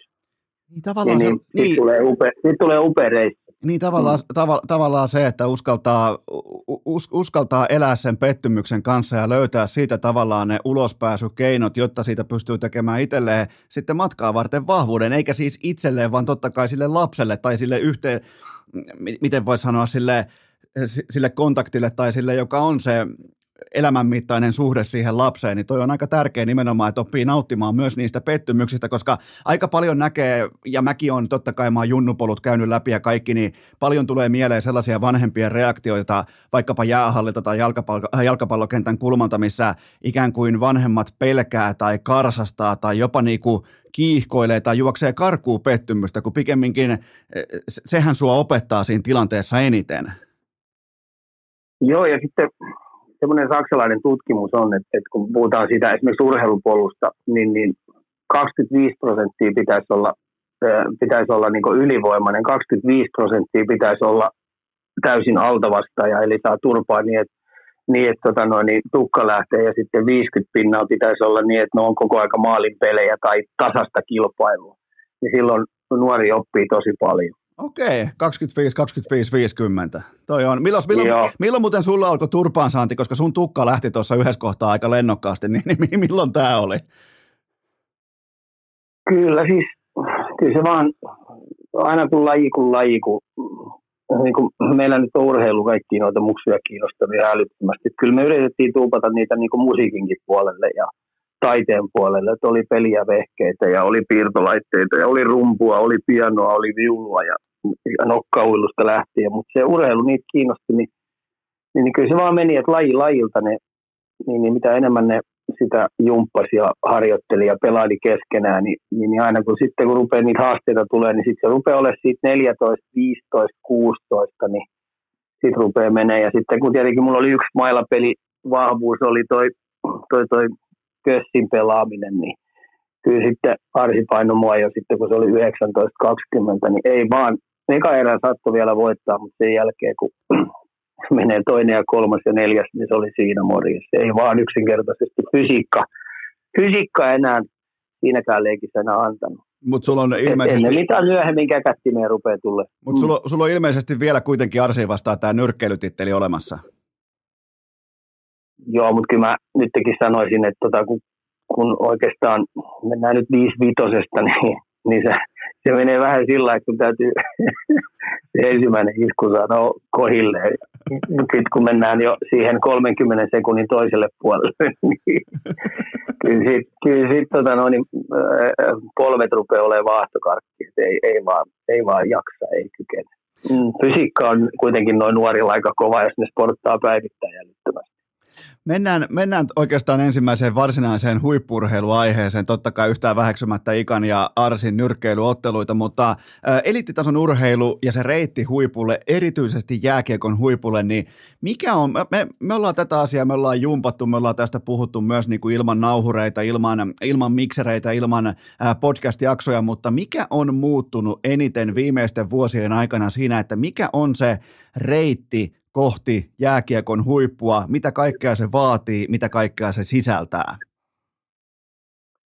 Voi kun toi on laaja, laaja, laaja setti, mutta tota, kyllähän, kyllähän kun mä oon aina jakanut nämä vähän olympiaadeihin, nämä kaikki hommat, että tota, no, niin nollasta kuto, kutoseen, kun niin, niin, niin silloinhan on tutustuttamista ja innostaminen, ja sitten jos nuori löytyy semmoisen intohimon lähteen, niin silloinhan se silloinhan siitä tulee utelias ja se haluaa tehdä ja saada enemmän, että se paukuttaa niin menemään. Sitten kun me mennään siihen, että löytyy joku semmoinen, on sitten vaikka urheilu, niin 6-14, niin siinä on kaksi olympiadin niin herkkyyskaudet.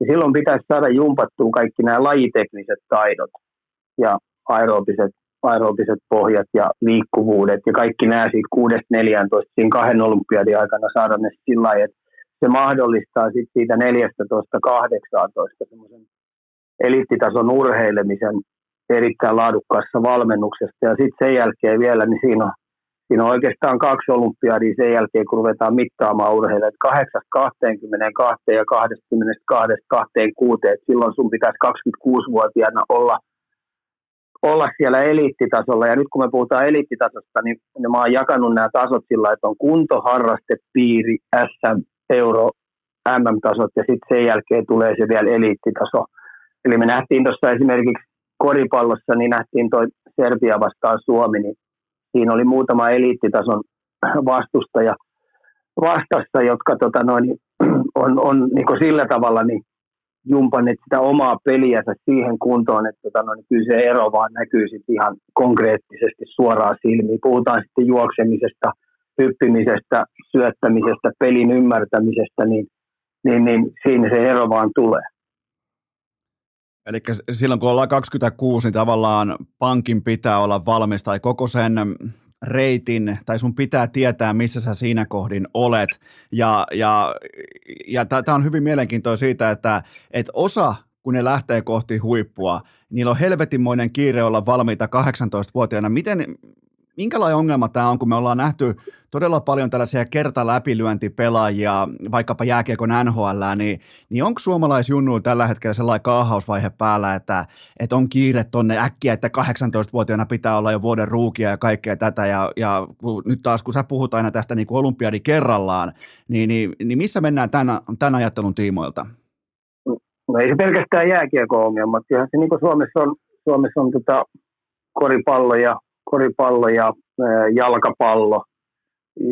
Oikeastaan kaikki pallopelit, niin kauhean nopeasti halutaan kaikki, mutta et, et sä voi oikoa. Eli aina kun sä lähdet oikomaan, niin, niin, niin sä menetät jotain. Että semmoisten perusten pohjien kuntoon laittaminen, niin se vaatii ihan oikeasti, jos me lähdetään tuolta kuudesta eteenpäin, niin tehdä oikeasti kuuden vanhasta eteenpäin, niin tehdä niin oikeita asioita, jotta se sun työkalu, mä puhun sun firmasta, eli työkalu on sun firma, niin se firma pitää olla mahdollisimman mm, niin kuin, eliittitasolle vietynä mahdollisimman terve. Eli, eli, eli sä et saa niin kuin, rikkoa sun työkalu oikeastaan missään vaiheessa. Mä puhun jopa nollatoleranssista, että kun sä jumppautat ihmistä eliittitasolle, niin sun pitää olla eliittitason tekijät. Ja pitää olla joku suunnitelma. Et, et, jos mä otan tuosta sata urheilijaa, jotka puhuu, että ne on eliittitasolla, niin uskalla väittää, että tota noin, 95 ei ole olemassa minkäännäköistä suunnitelmaa. Saattaa olla joku lyhyt tähtäimen suunnitelma, mutta ei pitkän tähtäimen suunnitelma. Ja se vaatii ihan oikeasti sen, että, että kaikki nämä osa-alueet, kun puhutaan fysiikasta, puhutaan taidosta, puhutaan pelin ymmärtämisestä, niin sulla pitää olla oikeasti niin sellaiset semmoinen verkosto niitä tekijöitä, jotka on ihan oikeasti eliittitason tekijöitä, eli puhutaan valmennuksesta ja niin edes poispäin, niin ne pitää olla vimpan päälle kunnossa. Se, Et se ei ole mitään puuhastelua sä vertasit mulle tuossa aiemmin, kun juteltiin pitkin kesää, niin sä vertasit vaikkapa nykypäivän NHL, että se on yhtä kuin Tour de France. Sä joko pyörität kampea eteenpäin, sä joko, sä, sä joko jatkat sitä ylämäkeä, loppumatonta ylämäkeä eteenpäin, siellä voi olla kahdeksan kovaakin nousua, jos se kampi pysähtyy, saa tulkona, niin, niin NHL jääkiekon vaatimustaso nykypäivänä on ilmeisen korkea, niin miten tämä näyttäytyy arjessa? Mutta oikeastaan pistää nyt nämä kolme isoa peliä tästä näin, niin jalkapallo, jalkapallo, koripallo, jääkiekko vaikka, niin, tosta noin, niin, niin, niin silloin kun eliittitasolle mennään sinne ko- kovimpiin tasoihin pelaamaan. Ja se pelimäärä on niin valtava. Ja tässä on hyvä tämä Tour de vertaus on se, että se ensimmäinen, kun sä hyppäät sinne mukaan, niin sehän on tasa, tasamaastoetappi, missä joukkueena poljetaan ja roikutaan vähän siinä kärjen mukaan, katsotaan, että ei kukaan pääse, ettei pääse eroja tuntuu. Mutta saman tien, kun lähdetään vuoristo-osiolle, niin se on oikeasti sun on pystyttävä jumppauttaa itsensä sinne ensimmäisten joukossa. Ja sä et saa katkea. Ja auta armiassa yhdessä vuoriosastolla katkeet sillä tavalla, että ei pysty, ei kykene. Ja sustahan Tuuri Fransista, niin sut liputetaan pois, saat siitä kilpailusta ulkona. Jääkiekko on ihan samanlainen peli, kun puhutaan eliittitasossa. Sun pitää olla siellä kärkiajajien joukossa, jotta sä pystyt siinä roikkuun mukana. Ja yhtään peliä sä et saa, niin kuin, varsinkin kun nuorista pelaajista puhuu, niin sä et saa niin kuin, sipata siellä. Koska sun paikalle on tulijoita ihan älyttömästi. Sun täytyy miljonäärin mieheltä niin pystyy, pitää pystyä ryöstämään pelipaikka. Samoin se on koripallossa, samoin se on jääkiekko, äh, jalkapallossa. Et jalkapallossa suomalaisia lähtee tuonne Eurooppaan niin ne toteaa siihen, niille tulee se kylmä arki eteen, että hitto, täällähän joka reiti vedetään täysin. Ja mä oon ihan sitti, kun huomenna pitäisi pelata. Ja kamppailupelaaminen on ihan järjettömän kovalla tasolla. Että näähän on ihan tosissaan nämä jätkät täällä. Ne vetää enemmän niin kovempaa kuin peleissä tuolla. Mitä se on? Tervetuloa vähän aikuisten maailmaan ja siihen ammattilaistasolle. Se on, se, on vielä, se on vielä paha, kun jalkapallossa monesti lähdetään 15-16-vuotiaana maailmalle ja sen jälkeen tullaan totta kai sitten useimmiten maitojunalla kotiin ja todetaan paikallislehen haastattelussa, että kuten, kuten vaikka, että jo pukukopissa ei ollut mukava henki, koska siellä ää, ei löytynyt kavereita. No e, eihän siellä, ei, eihän siellä aina löydy sulle työpaikalta suoraan kavereita, jossa menet pöllimään jonkun vaikka ää, työpaikkaa, jolle, josta maksetaan 85 tonnia kuussa palkkaa. Ni, niin useimmiten ne ei ole ok ne huippuosaajat sen kanssa, että joku 16-vuotias nulikka tulee koppiin ja ilmoittaa, että hei pidetään vähän hauskaa, että hei hyvä henki, hyvä pössis, niin se, se, se on jotain sellaista, mitä mä en ole koskaan käsittänyt. Että, ja, mutta eihän se ole sen, ei se ole sen urheilijan vika ei olekaan näin urheilija, kun se on ihan se, oikeastaan sen koko valmennusputken vika, että kun me puhutaan pelaajapolusta, niin se, millä tavalla se on rakennettu. Ja se, että jos sä, kun mä luettelin nämä tasot, niin jos sä esimerkiksi niin kun har, har, sä pelaat SM-tasolla, mutta sä harjoittelet kuin SM-tason pelaaja, niin sä toden, sä, jotkut saattaa pystyä pelaamaan eurotasolla, jotkut jopa hyvällä tuurilla MM-tasolla, mutta eliittitason eliittitasolle sä et SM-tason harjoittelullakaan pääse. Ja jos sä oot SM-tasolla, niin jos sä harjoittelet kuin piiriurheilija, tai mä tiedän, että SM-tasolla jopa harrasteurheilu harjoittelulla pelataan SM-tasolla. Mutta harrasteurheilulla niin sä et eurohukituurin tasolle tai euro, eurotasolle millään pääse. Muuten... Näin se vaan menee. Et sen takia, sen takia niin ihan oikeasti, että jos sä mennät eliittitasoa tavoitella, niin kaikki sun tekeminen on 24-7. Sun pitää olla eliittitason valmennus, sun pitää olla eli, eliittitason se ihmissuuden verkosto, ja kaikki tähtää siihen, että oikeasti sulla olisi sauma haastaa sitten maailman kärki siinä sarjassa. Mä, tota, mä kerron sulle nopean tarinan tähän ensimmäisen segmentin loppuun vielä. Mä olin tuossa kesällä ää, tekemässä vähän mattotestiä tuolla Vuokatin urheiluopistolla. Ja mä vähän niin kuin, ää, sopivan etäisyyden päästä sain katsoa, miten vaikkapa Suomen maajoukkue hiihtäjät harjoittelee. Varsinkin Iivo Niskasen johdolla, niin, niin tota, ei, ei, ei siellä ole kaikilla koko ajan kivaa. Ei, ei siellä niinku, ei, kun, siellä, kun Ivo asettaa sen standardin ja se on se maailman absoluuttinen eliittitaso ja huippu, niin siinä on kova paikka Niilo Moilasilla ja Arsi Ruuskasilla ja kumppaneilla, niin kun niillä on hirveä tahto, että tossa se menee. Ne, ne näkee joka helvetin päivä sen riman, mihin se on asetettu, niin ei siellä koko aika ole kaikilla hauskaa, kun pitää pystyä. Ja se on alfa-bisnestä, se on sitä, että toinen koko ajan vääntää toista vastaan. Kaikki haluaa voittaa jokaisen mäkivetokilpailun, jokaisen sprintin, jokaisen ää, ylämäkisession, niin, niin tota, jos joku niinku haluaa tavallaan nähdä kuvailman siitä, että kun aletaan työntää itseä sinne epämukavuusalueelle, ja, niin se on tuolla Vuokatissa, se on tuolla kun maajoukkue hiihtäjä treenaa, niin en mä ihan hirveästi nähnyt siellä mitään vitsailua tai hauskanpitoa.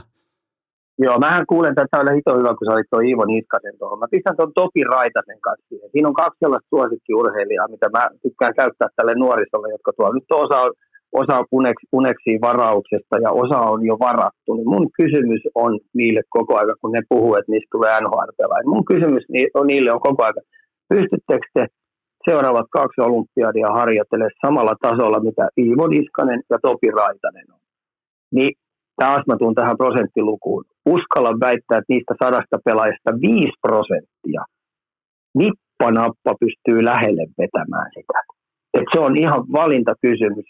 Et, et kauheasti puhutaan, mutta ne teot on ne, mitkä ratkaisee. Ja kuitenkin puhutaan Topi Raitasesta ja Iivo Niskasesta, niin siinä on ihan oikeasti eliittitason toimijat, jo, joilla on aina ihan pienestä kiinni, että osuuko se tykkijuttu just siihen kilpailuun, mihin ne on tähdänneet. Kyllä, ja, ja kuitenkin NHL on 82 matsia aikaa äh, sihteerata sitä omaa tykkiä kohdalleen, että se osuisi.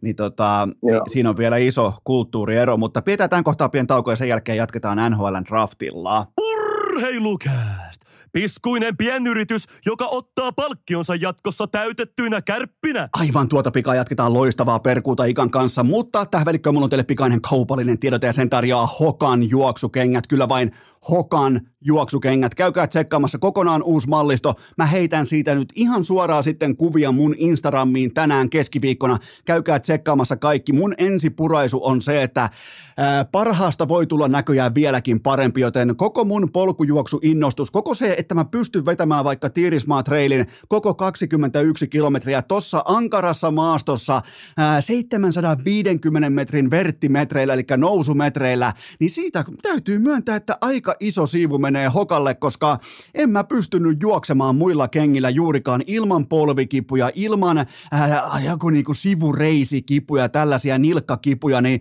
nyt kun mulla on hokat, mä oon ajanut ne kunnolla sisään, mä tiedän mitä mä teen, mä voin luottaa kenkään, niin mä uskallan myös juosta. Siis oikeasti se on, se on, se on aika hieno tunne, että uskaltaa juosta, joten uskalla säkin juosta, jos tuntuu juoksu pahalta ja siltä, että minä en ainakaan mene tonne juoksupolulle tai polkujuoksulle. Ja polkujuoksu on vielä sellainen laji, että en voisi enempää suositella. Siis herra Jumala, mikä fokus siinä on jatkuvasti siihen reittiin ja kaikki tavallaan niin kuin pyyhkiytyy mielestä, joten testaa polkujuoksua. Jos et ole mihinkään muihin kenkiin tyytyväinen tai tuntuu, että tämä homma on kengistä, ää, kengistä kiinni, kokeile hokaa. Kokeile ehdottomasti hokaa. Ne on nimittäin, hokat on pelastanut mun juoksentelun ylimalkaan. Vaikka ei musta mitään Mo Farahia koskaan tullutkaan tai Topi Raitasta, mutta ainakin mä pystyn ilman kipua operoimaan tuolla, sekin on jotain.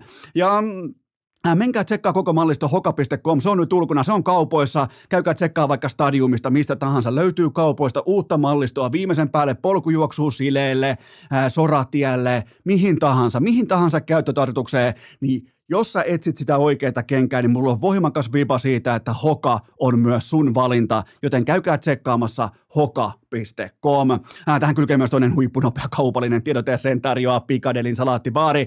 Juurikin kävin maanantaina, ai että siis pikaruoka ei ole sama asia kuin roskaruoka, nimittäin Tytska oli Taavetin kanssa jonkinnäköisessä vauvahieronta fysioterapia hommelissa. Mä kävin kaupassa ja Tytskä, että jotain vähän saasta nopeampaa voitaisiin syödä, niin siinä alakerran Prismassa on Pikadelin salaattibaari ja kaikkihan meistä tietää yhteen ääneen, pikaruoka ei ole sama asia kuin roskaruoka. Eno ottaa siitä, kulkaa Pikadelin salaattibaarista eväät mukaan, niin siinä on tyytäväisenä tytskä.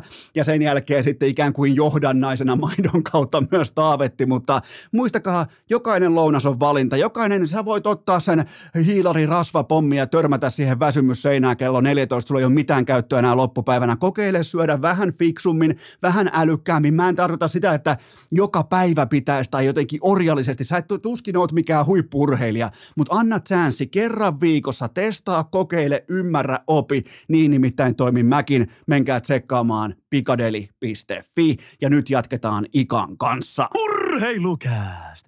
Mitähän kivaa kuoleman arkkitehti ostaa meille 22,5 miljoonan liksallaan? Ja sittenhän me jatketaan Ikan kanssa täyden ätäkin voimin kohti NHLn draftia tämän kesän varaustilaisuutta. Nimittäin mua kiinnostaa Ika nyt sun kantaa oikeastaan kahteen pelaajaan, Joakim Kemel ja Brad Lambert. Ää, voidaan käydä myös Slavskoski läpi, joka lähti Montrealin ykkösvarauksena, mutta keskitytään kuitenkin näihin suomalaispelaajiin näin kärkeen, niin, niin se mua kiinnostaa. Joakim Kemel U20-kisoissa nyt seitsemän, mats, äh, seitsemän matsiin 12 tehopaunaa, mutta ollut aika vaikeaa tuolta sanotaanko viime vuoden marraskuusta lukien, ollut vähän, siinä oli loukkaantumista, sen jälkeen ei saanut peliä käyntiin, niin, niin minkälainen pelaaja tällä hetkellä Joakim Kemel on, joka siis äh, varattiin Nashvilleen numerolla 17? No nyt on, mennään nyt tätä, tätä kautta ekaksi, että et, et on muistettava, kun puhutaan 20 kisoista ja 18 kisoista, niin ne ei ole veliä koskaan nämä kisat tai kilpailut keskenään. Eli, eli tasot heittelee aika paljon. Esimerkiksi tämän vuoden 20 kisat, jos mä vertaan siihen, kun 96 97 oli meidän, esimerkiksi kun 96 7 voitti kotikisoissa 20 niin muistatko mikä meidän kakkoskenttä oli? Joo, ja muistan, ja, ja muistan jopa kolmoskentänkin. no niin. Eli oli muuten aikamoiset kisat ja oli aikamoisia vastustajia vastassa. Ja samoin muistat hyvin, kun oli paikan päällä Malmöön kisat. Katso se Malmöön kisan re- äh, rosterit, mitkä siellä oli Kanadalla, mitkä siellä oli Ruotsilla, mitkä siellä oli Venäjällä. Niin nämähän kilpailut ei ole koskaan keskenään niin veljiä siellä. Eli, eli tasot heittelee aika paljon. Tämän vuotinen esimerkiksi tämä, tämä vara, varausvuosi, mikä nyt oli, niin, tota noin, niin se on aika mystiikkaa sillä tavalla, kun tässä oli kuitenkin ne koronakaudet. Niin nämä joukkueet on vähän niin kuin pulassa, että millä tasolla nämä pelaajat pystyy nopeasti kilpailemaan. Saitko kiinni, mitä aion takaa? Kyllä. Ne. Joo, et, et, tosi vaikea arvuuttaa, mikä on, mutta siellä on aika kovia tykkivuosia ollut. Ja sen takia mehän aina arvuutellaan näitä jätkiä, että et noista vähän, kun nämä varausvuorot tulee, on ne 17 ja ekalla kierroksella – ne meni siihen, missä Patrick Laine on, tai Sebastian Aho, tai, tai, sitä, tai Teräväinen.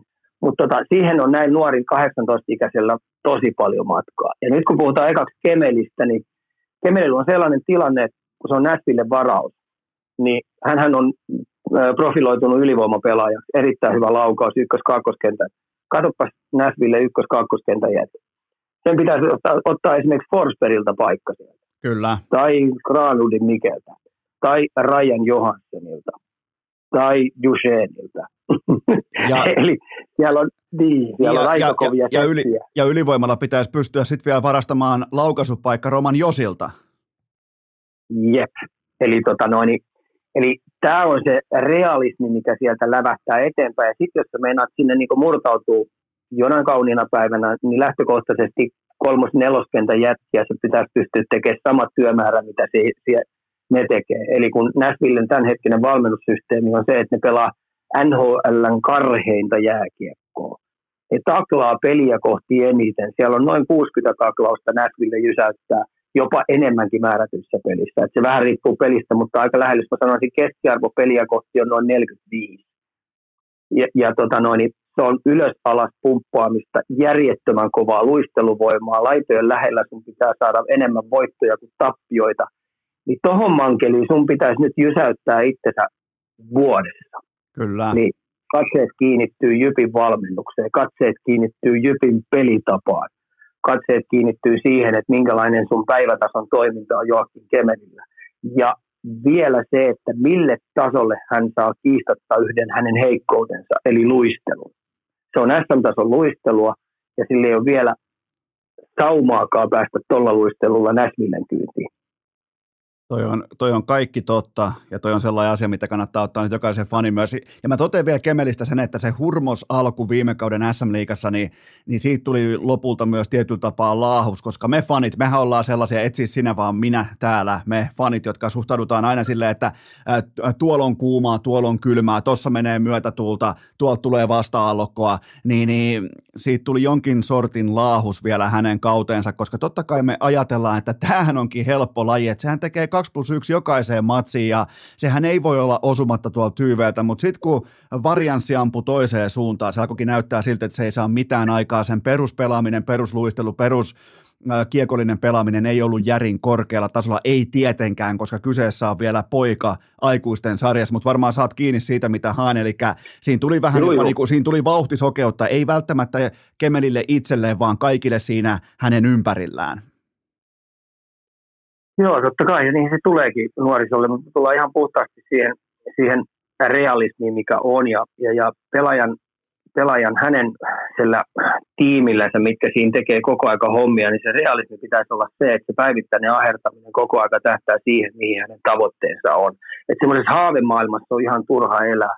Ja varsinkin kun puhutaan NHL-tason toiminnasta, niin siellä on määrättyjä sellaisia heikkouksia, mikä jokainen yksilö, joka sinne tavoittelee, niin ne täytyy oikeasti pitää pystyä jumppaamaan niin hyvää kuntoon, että sinä päivänä, kun sen niin sanotun NHL-työnnön tekee, että nyt mä yritän sinne murtautua, niin sitten pitää olla kaikki niin kovin valmiina, että tota, ei, ei jää epäselvääkään sille valmennustiimille, että tämä pelaaja ei olisi valmis. Ja mä vielä alleviivaan tota, ettei se jää keltään ikään kuin taustaviuluun toi toteamus siitä, että Kemel ei siis tavoittele, hänen tyyppinen pelaajaprofiili ei tavoittele paikkaa nelosketjussa, kolmosketjussa, vaan ykkös YVllä ykkösketjussa ratkaisuroolissa, niin sen takia sen työnteon kohdistus, se tavoitteellinen kohdistus siihen yhteen asiaan, eli se, että se pystyy murtautumaan ratkaisija rooliin NHL, niin, niin se on se realismi. Joo, sinne, ja varmaan se nuorelle pelaajalle, mitä sitten kun se päätös tulee, että nyt mä yritän sinne tosissaan, niin silloin se pitäisi lähtökohtaisesti olla, että hän niin kuin, ei ole aina epäselvääkään, ettei hän pystyisi ajaa itsensä sisälle niin kuin esimerkiksi kakkosyyveissä. Kyllä, kyllä, sinne on reittejä, mutta kaikki tietää tässä tapauksessa, mitä Nashville, mitä Nashville Kemelistä hakee. Okei, yksi viime vuosien puhutuimmista nuorista pelaajista, Brad Lambert, niin viime kaudella SM Liikassa 49 matsia, neljä tehtyä maali, U20-kisat, viisi matsia, katsomokomennuksia, kisat vihkoon, yksi tehty maali, ja se varattiin ekalla kierroksella Winnipeg Jetsiin. Mulla on yksi kysymys liittyen Brad Lambertiin, ja se on se, että Kauanko meidän pitää antaa vielä aikaa Lambertille, koska koko ajan alleviivataan sitä, että nuori kaveri on tulossa vielä, mutta mä kysyn nyt sulta Ika näin päin, että missä kohdin me voidaan alkaa jo vaatia, että Brad Lambert osaisi pelata arkitason laadukasta jääkiekkoa? Erittäin hyvä kysymys. Mä sanoisin näin, mä otan tuon Mike Tysonin vertauksen, että tota noin, kaikillahan ihmisillä on suunnitelma niin kauan kuin joku lyö keskelle tauluun sua turpaa saa. Eli tota, Lambertin keissi on mun mielestä ihan puhtaasti, hänellä on ilmeisesti ja kuuleman mukaan pitäisi olla kaikki työkalut. No nyt me tullaan siihen kysymykseen, että tota noin, ottaako se iskuja ympäriinsä ja, ja, ja silti kaverit tuppaa olla jono, jono hännillä ja, ja isi ja sun, sun agenttifirmasta taputtelee sun matkaa, koska se arki on sitä, että ihan oikeasti sun täytyy itse mennä sieltä ja ryöstää pelipaikka – siitä sarjasta, siitä joukkueesta, kärjestä omilla näytöillä. Kukaan ei pysty sun puolesta yhtään pelaamaan. saako kiinni mitä ajan takaa. Kyllä, koska häne, hänellä on ihan tuota pelikanssi junnuista asti todettu faija, agentti, kuka tahansa toteaa, että hei, täällä ei ole riittävän hyvä valmennus, lähdetään IFK, sieltä todetaan, aha, ei tule riittävän hyvää roolia, lähdetään Jyppiin, sieltä todetaan, että aha, täälläkään homma ei toimi, lähdetään takaisin Lahteen, niin, niin mä voisin jopa todeta, että itse pelaaja, joka on ollut suurimman osan tästä ajasta joko lapsi tai nuori, niin hän on tähän syytön. Joo, täysin syytä. Ja tota, no, niin, tätä mä, tähän, tämmöiseen keisseihin mä törmään koko aika, kun mä oon nyt aika paljon kiertelen tuolla nuorten tapahtumia ja eri lajeja ja näin paljon, niin tähän syyllistyy todella monet, monet, monet vanhemmat. Eli ihan pienestä pitäen haetaan se helpoin joukkue, missä sä saat olla eturivissä. Haetaan se helpoin reitti, missä mun oma poika onnistuu. Kun se pitäisi mennä just tois, toistepäin. Eli jos sä oikeasti näet lahjakkaan nuoren, innokkaan intohimoisen, joka haluaa, niin hae sille mahdollisimman kovat paikat. Hae sille mahdollisimman kova ryhmittymä, missä se joutuu kilpailemaan päivittäisellä tasolla ihan älyttömästi. Hae sille mahdollisimman kova valmentaja, joka ei anna mitään sulle ilmaiseksi. Ja pidä huolta, että se joutuu se poika itse tappelemaan omat ongelmat sen ryhmittymän kanssa, jotta se oppii sen tekemään sitten isona. Mulla on, mulla on tähän vertaus mun omasta lapsuudesta, mun omalta isäukolta, nimittäin meillä oli Heinolassa aikoinaan sellainen lohilammikko. Mä en koskaan, kaikki muut sai käydä siinä lohilammikolla aina ongella kokeilemassa, ottaako lohia. Sehän ottaa, totta kai ne on, ne on sillä tavalla viljelty ja valmisteltu, että ne ottaa kaikkea, mitä, pu, äh, mitä putoaa vaan siihen veden pintaan. Niin meidän faija sanoi mulle että, ja meidän äitille, että Esko ei siinä kalasta, koska sen jälkeen ne kalat tuolla oikeassa järvessä, ne ei tunnu enää miltään. Niin se ei ole enää mitään tavoiteltavaa. Siinä ei ole enää mitään, siitä hävii koko se juttu, jos tämä muuttuu helpoksi se tie, silotellaan kohti sitä kalaa. Niin ihan vaan tällainen niin kuin arki, arkivertaus siitä, että että et miten, ja nimenomaan Brad Lambertille on laitettu kalaa valmiiksi koukkuu koko hänen nuoren uransa ajan. Joo, ilmeisesti näin on päässyt tapahtumaan, mutta sen sanoo nyt niin logiikkakin sen, että tota noin, mitä enemmän päivittäisellä tasolla sä saat kovempaa kilpailua, mitä enemmän sä joudut niin taistelemaan siitä paikasta auringosta koko aika, niin se kehittää sua kaikista eniten. Mut mitä helpommalla sä pääset, niin sen vähemmälle sun työkalupakkiin tulee tavaraa. Se on tismalla tällä tavalla. Yksi, yksi, yhden pelaajan nostan vielä äh, Kemelin ja Lambertin ohi. Hän ei ole to, tokikaan tämän kesän varauksia, mutta Aatu Rädystä on pakko sanoa, että luistelu on ottanut harppauksia. Mitä muistiinpanoja on tehnyt nyt Aatu Rädystä tämän upean äh, Jukurit-session jälkeen, nyt U20-kisat ja lähtee tavoittelemaan paikkaa äh, Pohjois-Amerikassa, niin tota, mulla, on, mulla on lähtenyt kirjanpito useampi plussa. Joo, ja tässäkin nyt mä heidän taas tämän realismin, että niiden poikien pitää oikeasti ymmärtää se, että tota, niiden täytyy ryöstää miljonääriltä pelipaikka. Ja onko hän valmis siitä? Sitten kun sä lähdet sen ensimmäisen innokkaan yrityksen tekemään, että nyt mä päätän, niin, niin, niin sun täytyy olla oikeasti valmis. Sun täytyy pystymään, pystyä ryöstää sieltä joltain sentteriltä pelipaikka tai joltain laiturilta pelipaikka. Niin sun täytyy olla totaalisesti valmis niin fyysisesti kuin henkisesti. Ja sitten jos käy sillä niin, että ei se paikka sieltä ylhäältä au, aukenekaan, niin sun täytyy pystyä omatoimisesti siinä vankilasäännöksissä, mitä siellä päivittäisellä tuolla, koska kaikki haluaa päästä ylös, niin siellä hiekotetaan, siellä kampitetaan, siellä olla ilkeitä, koska vaan ja ainoastaan ajattelee omaa itteensä. Ja sun täytyy olla to, to, totaalisesti niin sitoutunut siihen matkaan, että sä pystyt jonain päivänä itse niin löytämään siellä.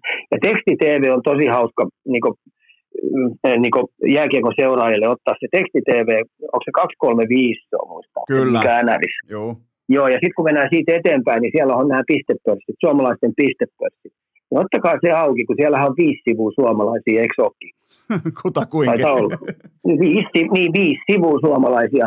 Niin laskekaa siitä ekaksi pakit läpi ketkä oikeasti on 82 peliä, niillä on mm, sementoitu se oma pelipaikka. No laskekaa monta siellä on. Laskekaa sen jälkeen sentterit, monta siellä oikeasti on lyönyt itsensä läpi, että niillä on auringossa paikka saletisti. Ja sen jälkeen laskettekin laiturit, monta siellä on. Niin me hyvin, hyvin nopeasti päästiin. Meillä ei ole muuten kuin puolitoista kentällistä tai puolitoista joukkueellista pelaajia siellä. Kyllä. Mä pääsin, mä pääsin kuuteen seitsemään pakkiin. Kyllä. jotka on paikassa auringolla. Pitää, niin, pitää, tämä on niin. se realismi näille jätkillekin, että et, et sä lähdet täältä Euroopasta ellei sä oot niin dominoinut periaatteessa sitä sun, sun sarjaa. Mä puhun aina, että sarja pitää pystyä pelaamaan läpi. C-junnut sä oot paras jätkä, B-junnut sä oot paras jätkä, A-junnut sä oot paras jätkä. Sitten kun mennään liikaa, niin sä oot oikeasti ottanut sieltä vähän niin kuin isomman ruudun ja ollut johtava pelaaja ja vienyt sen joukkueen kohti mestaruutta. Samoin jopa CHL-mestaruuskin pitäisi olla nabuteltu. Niin sitten se olisi aika lähellä, että ihan oikeasti sulla on sauma lyödä. Että voidaan heitellä kaiken näköisiä haavemaailman juttuja, mutta realismi on se, jumalauta, se on kova tappelu siellä pelipaikasta. Ja tuurilla sä et sitä saa.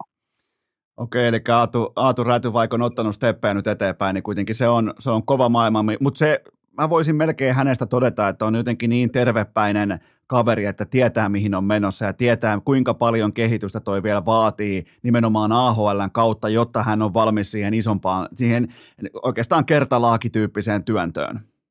No se on just sillä että, että, että nyt me mennään taas sitten tämmöiseen UFC-maailmaan vähän, sä menet sinne häkkiin ja kiltit kaverit tuppaa olemaan jonohännillä. Sun pitää pystyä joka sekunti, joka sentti niin tapelemaan siellä hei, henkeskaupalla. Näin se vaan menee. Näin se menee. Otetaan vielä muutama heittolaukaus ihan tähän loppuun. Ihan, ihan käydään vaan niin kuin minuutti per aihe, niin, tai, tai miten tämä tahansa sattuukaan menemään, mutta naisten jääkiekko, voit sä Ika tiivistää mulle, että mitä helvettiä tuolla oikein tapahtuu, ja, ja tapahtuu näköjään edelleenkin, ja nyt tulee Japanilta tulee tukkapöllöä, niin kenen vastuulla tämä kaikki on, ja, ja, ja, ja mitä, niin kuin, et, mit, mit, mitä tapahtuu? No Mustonenhan, ja, Mustonenhan Pasi jätti sinne pommin. Hän oli kaksi olympiadia naisten maajoukkueen päävalmentaja eikö niin? Kyllä. No niin, ja Toivola on ollut siellä, Juuso Toivola on ollut siellä 20 vuotta tyttö- ja naismaajoukkuessa. Eli kyllähän tämä on tämän valmennustiimin aikaan saanut, aikaan jätetty. Eli jos puhutaan nyt sitten Mustasen jälkeinen testamentti, mitä sinne on jätetty, niin se on pommi.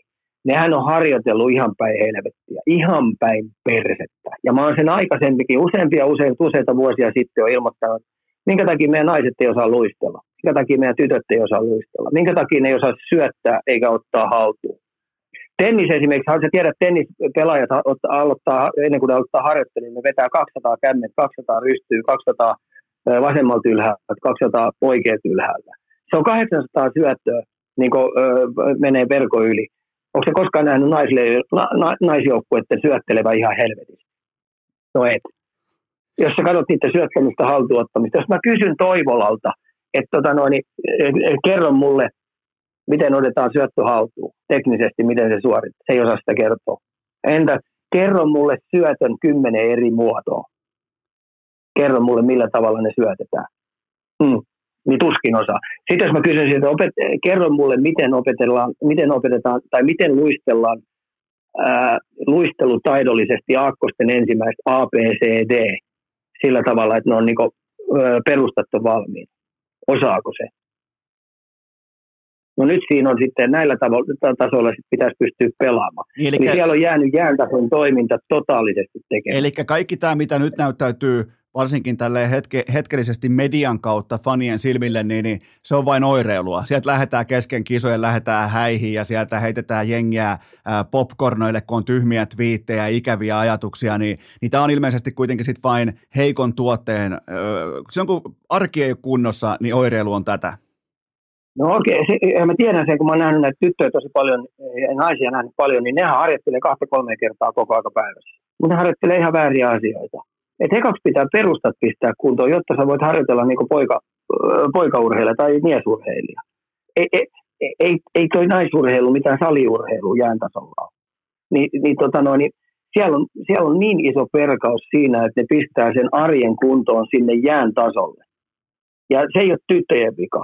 Ja jos sieltä lähtee häihin, esimerkiksi Susanna Tapanen lähti häihin, niin siitä sehän nosti isompana tikunnokkaa. Nyt on muistettava se, että Susanna Tapanen on alle 30 nainen, joka on 11 arvokisamitalia tuonut. Neljä kultaa ringetessä, joka on hänen ykköslajinsa, ja siinä sivutuotteena auttanut meidän naisten jääkiekkomaajoukkuetta, joka on nyt kerran oli yhdestä pelistä pois.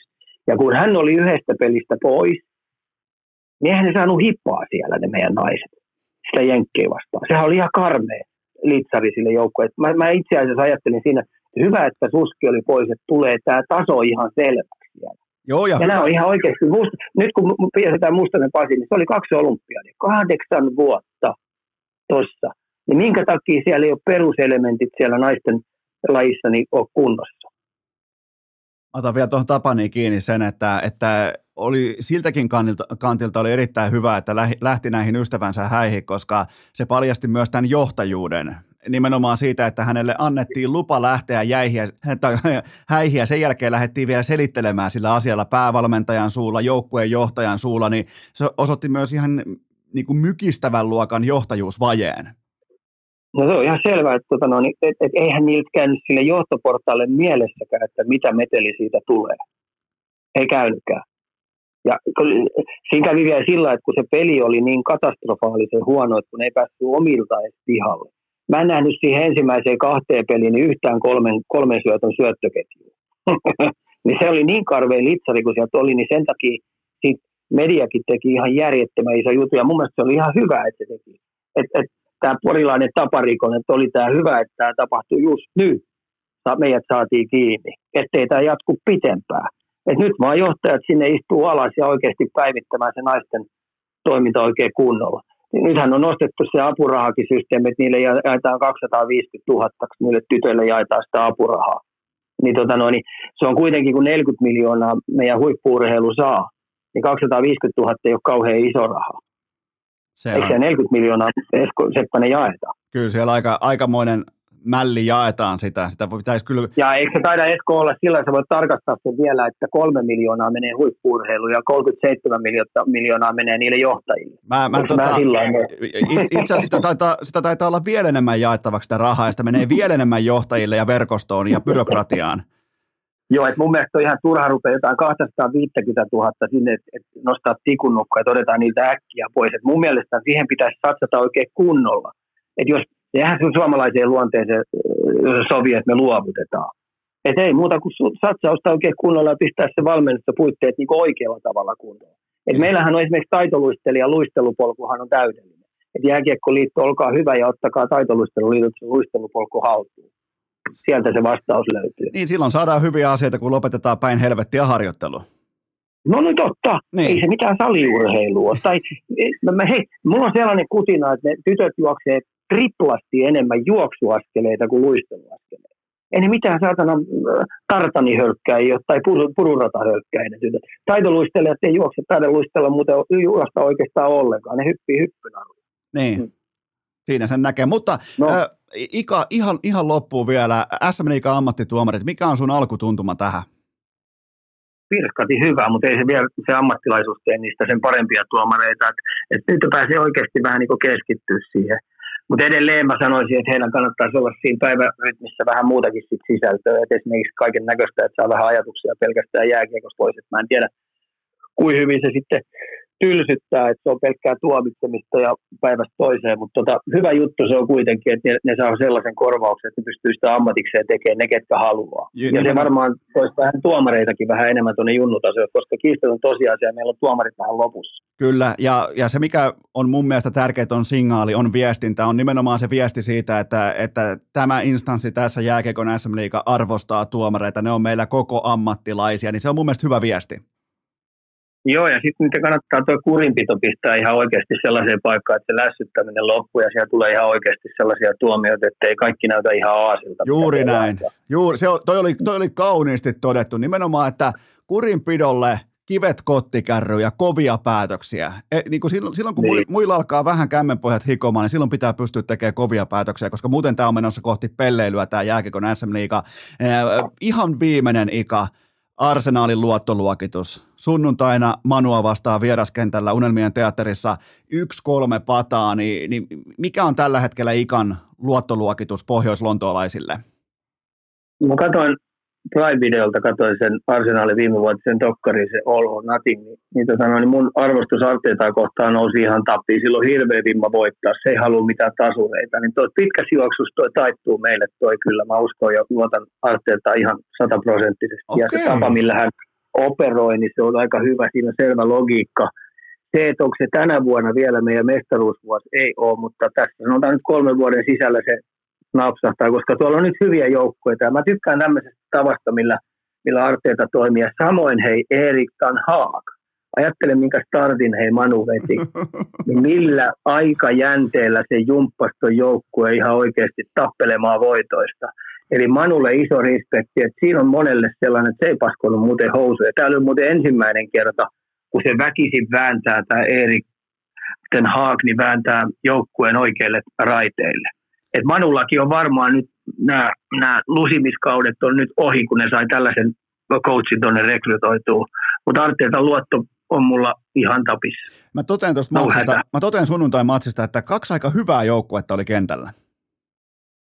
Oli, mutta mut tota, Arteeta nyt teki sen, että sille ei tasuri kelvannut, että, että tämmöisen suomalaiseen mentä, miksei ne ruvennut sitten kierrättää palloa ja pelaa vähän verkkasempaa. Mutta Arteeta on tyyli, että tasureilla ei näitä mestaruuksia hankita. Se pitää paikkansa. Ei muuta kuin kaasu.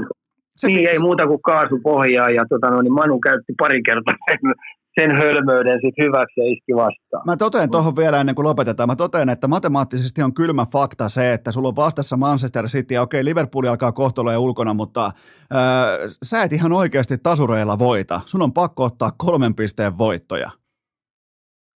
On, ja sitten kun sä haluat prässätä ja haluat dominoida ja pelata välillä vähän nopeata peliä, niin, tota no, niin kyllähän se tarkoittaa, että siellä, varsinkin kun Arsenalkin on aika nuori jengi, niin nuoret pelaajat sitten vaan siinä – ottaa väärissä paikoissa vähän niitä riskejä. Sitten kun se peli kääntyy nopeasti, mitä siinäkin pari kertaa, niin kyllähän se häkki ei luo, ei noilla jätkillä Mutta siis ikan, ikan luottoluokitus on, on tota väkevä arsenaalia kohtaan. Niin on kuule mullakin, mutta nyt tehdään sellainen juttu, että tämä ensimmäinen äh, ikan keskiviikkoinen perkuulauta, tämä on maalissa. Minkä arvosanan annat sun urheilukästin niin vakiopesti debyytistä? Sanotaan nyt kuusi puoli, koska tota, ne oli hyviä aiheita, niin tota, mä en tiedä, että saiko mä sen niin taivutettua nämä jutut, että tota, noin, ne meni ymmärrykseen tuonne kentälle. Että, tota, noin, voisin puhua paljon pitempäänkin näistä määrätyistä mä, mä, mä, annan sulle Nuori Suomi hengessä ja suljetun sarjan tematiikan, mä annan sulle kympiin. Ja kaikilla on kiva, kaikki saa pelimatkalla äh, Mäkin kerroshampurilaisaterian. Ei jumalauta. Mutta joo, hei Ika, me ollaan maalissa ja ensi viikolla jatketaan tota sitten ää, kuulokkeet päässä. Tehdäänkö tällä diili? Joo, tehdään. Kiitoksia Ika. Kiitoksia. Kiitoksia Ika Lehkonen. Kiva. Ja, ja kaikille kuuntelijoille sellainen loppukaneetteet ihan normaalisti perjantaina jatkuu. Ei kossu kokiksella,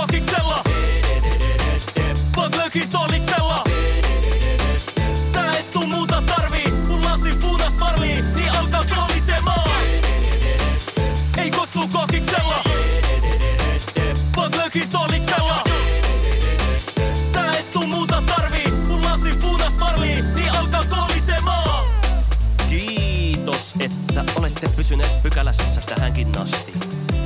Toivotan teidät kaikki tervetulleeksi myös jatkossa. Muistakaa nauttia elämästä arjen vastoinkäymisistä huolimatta.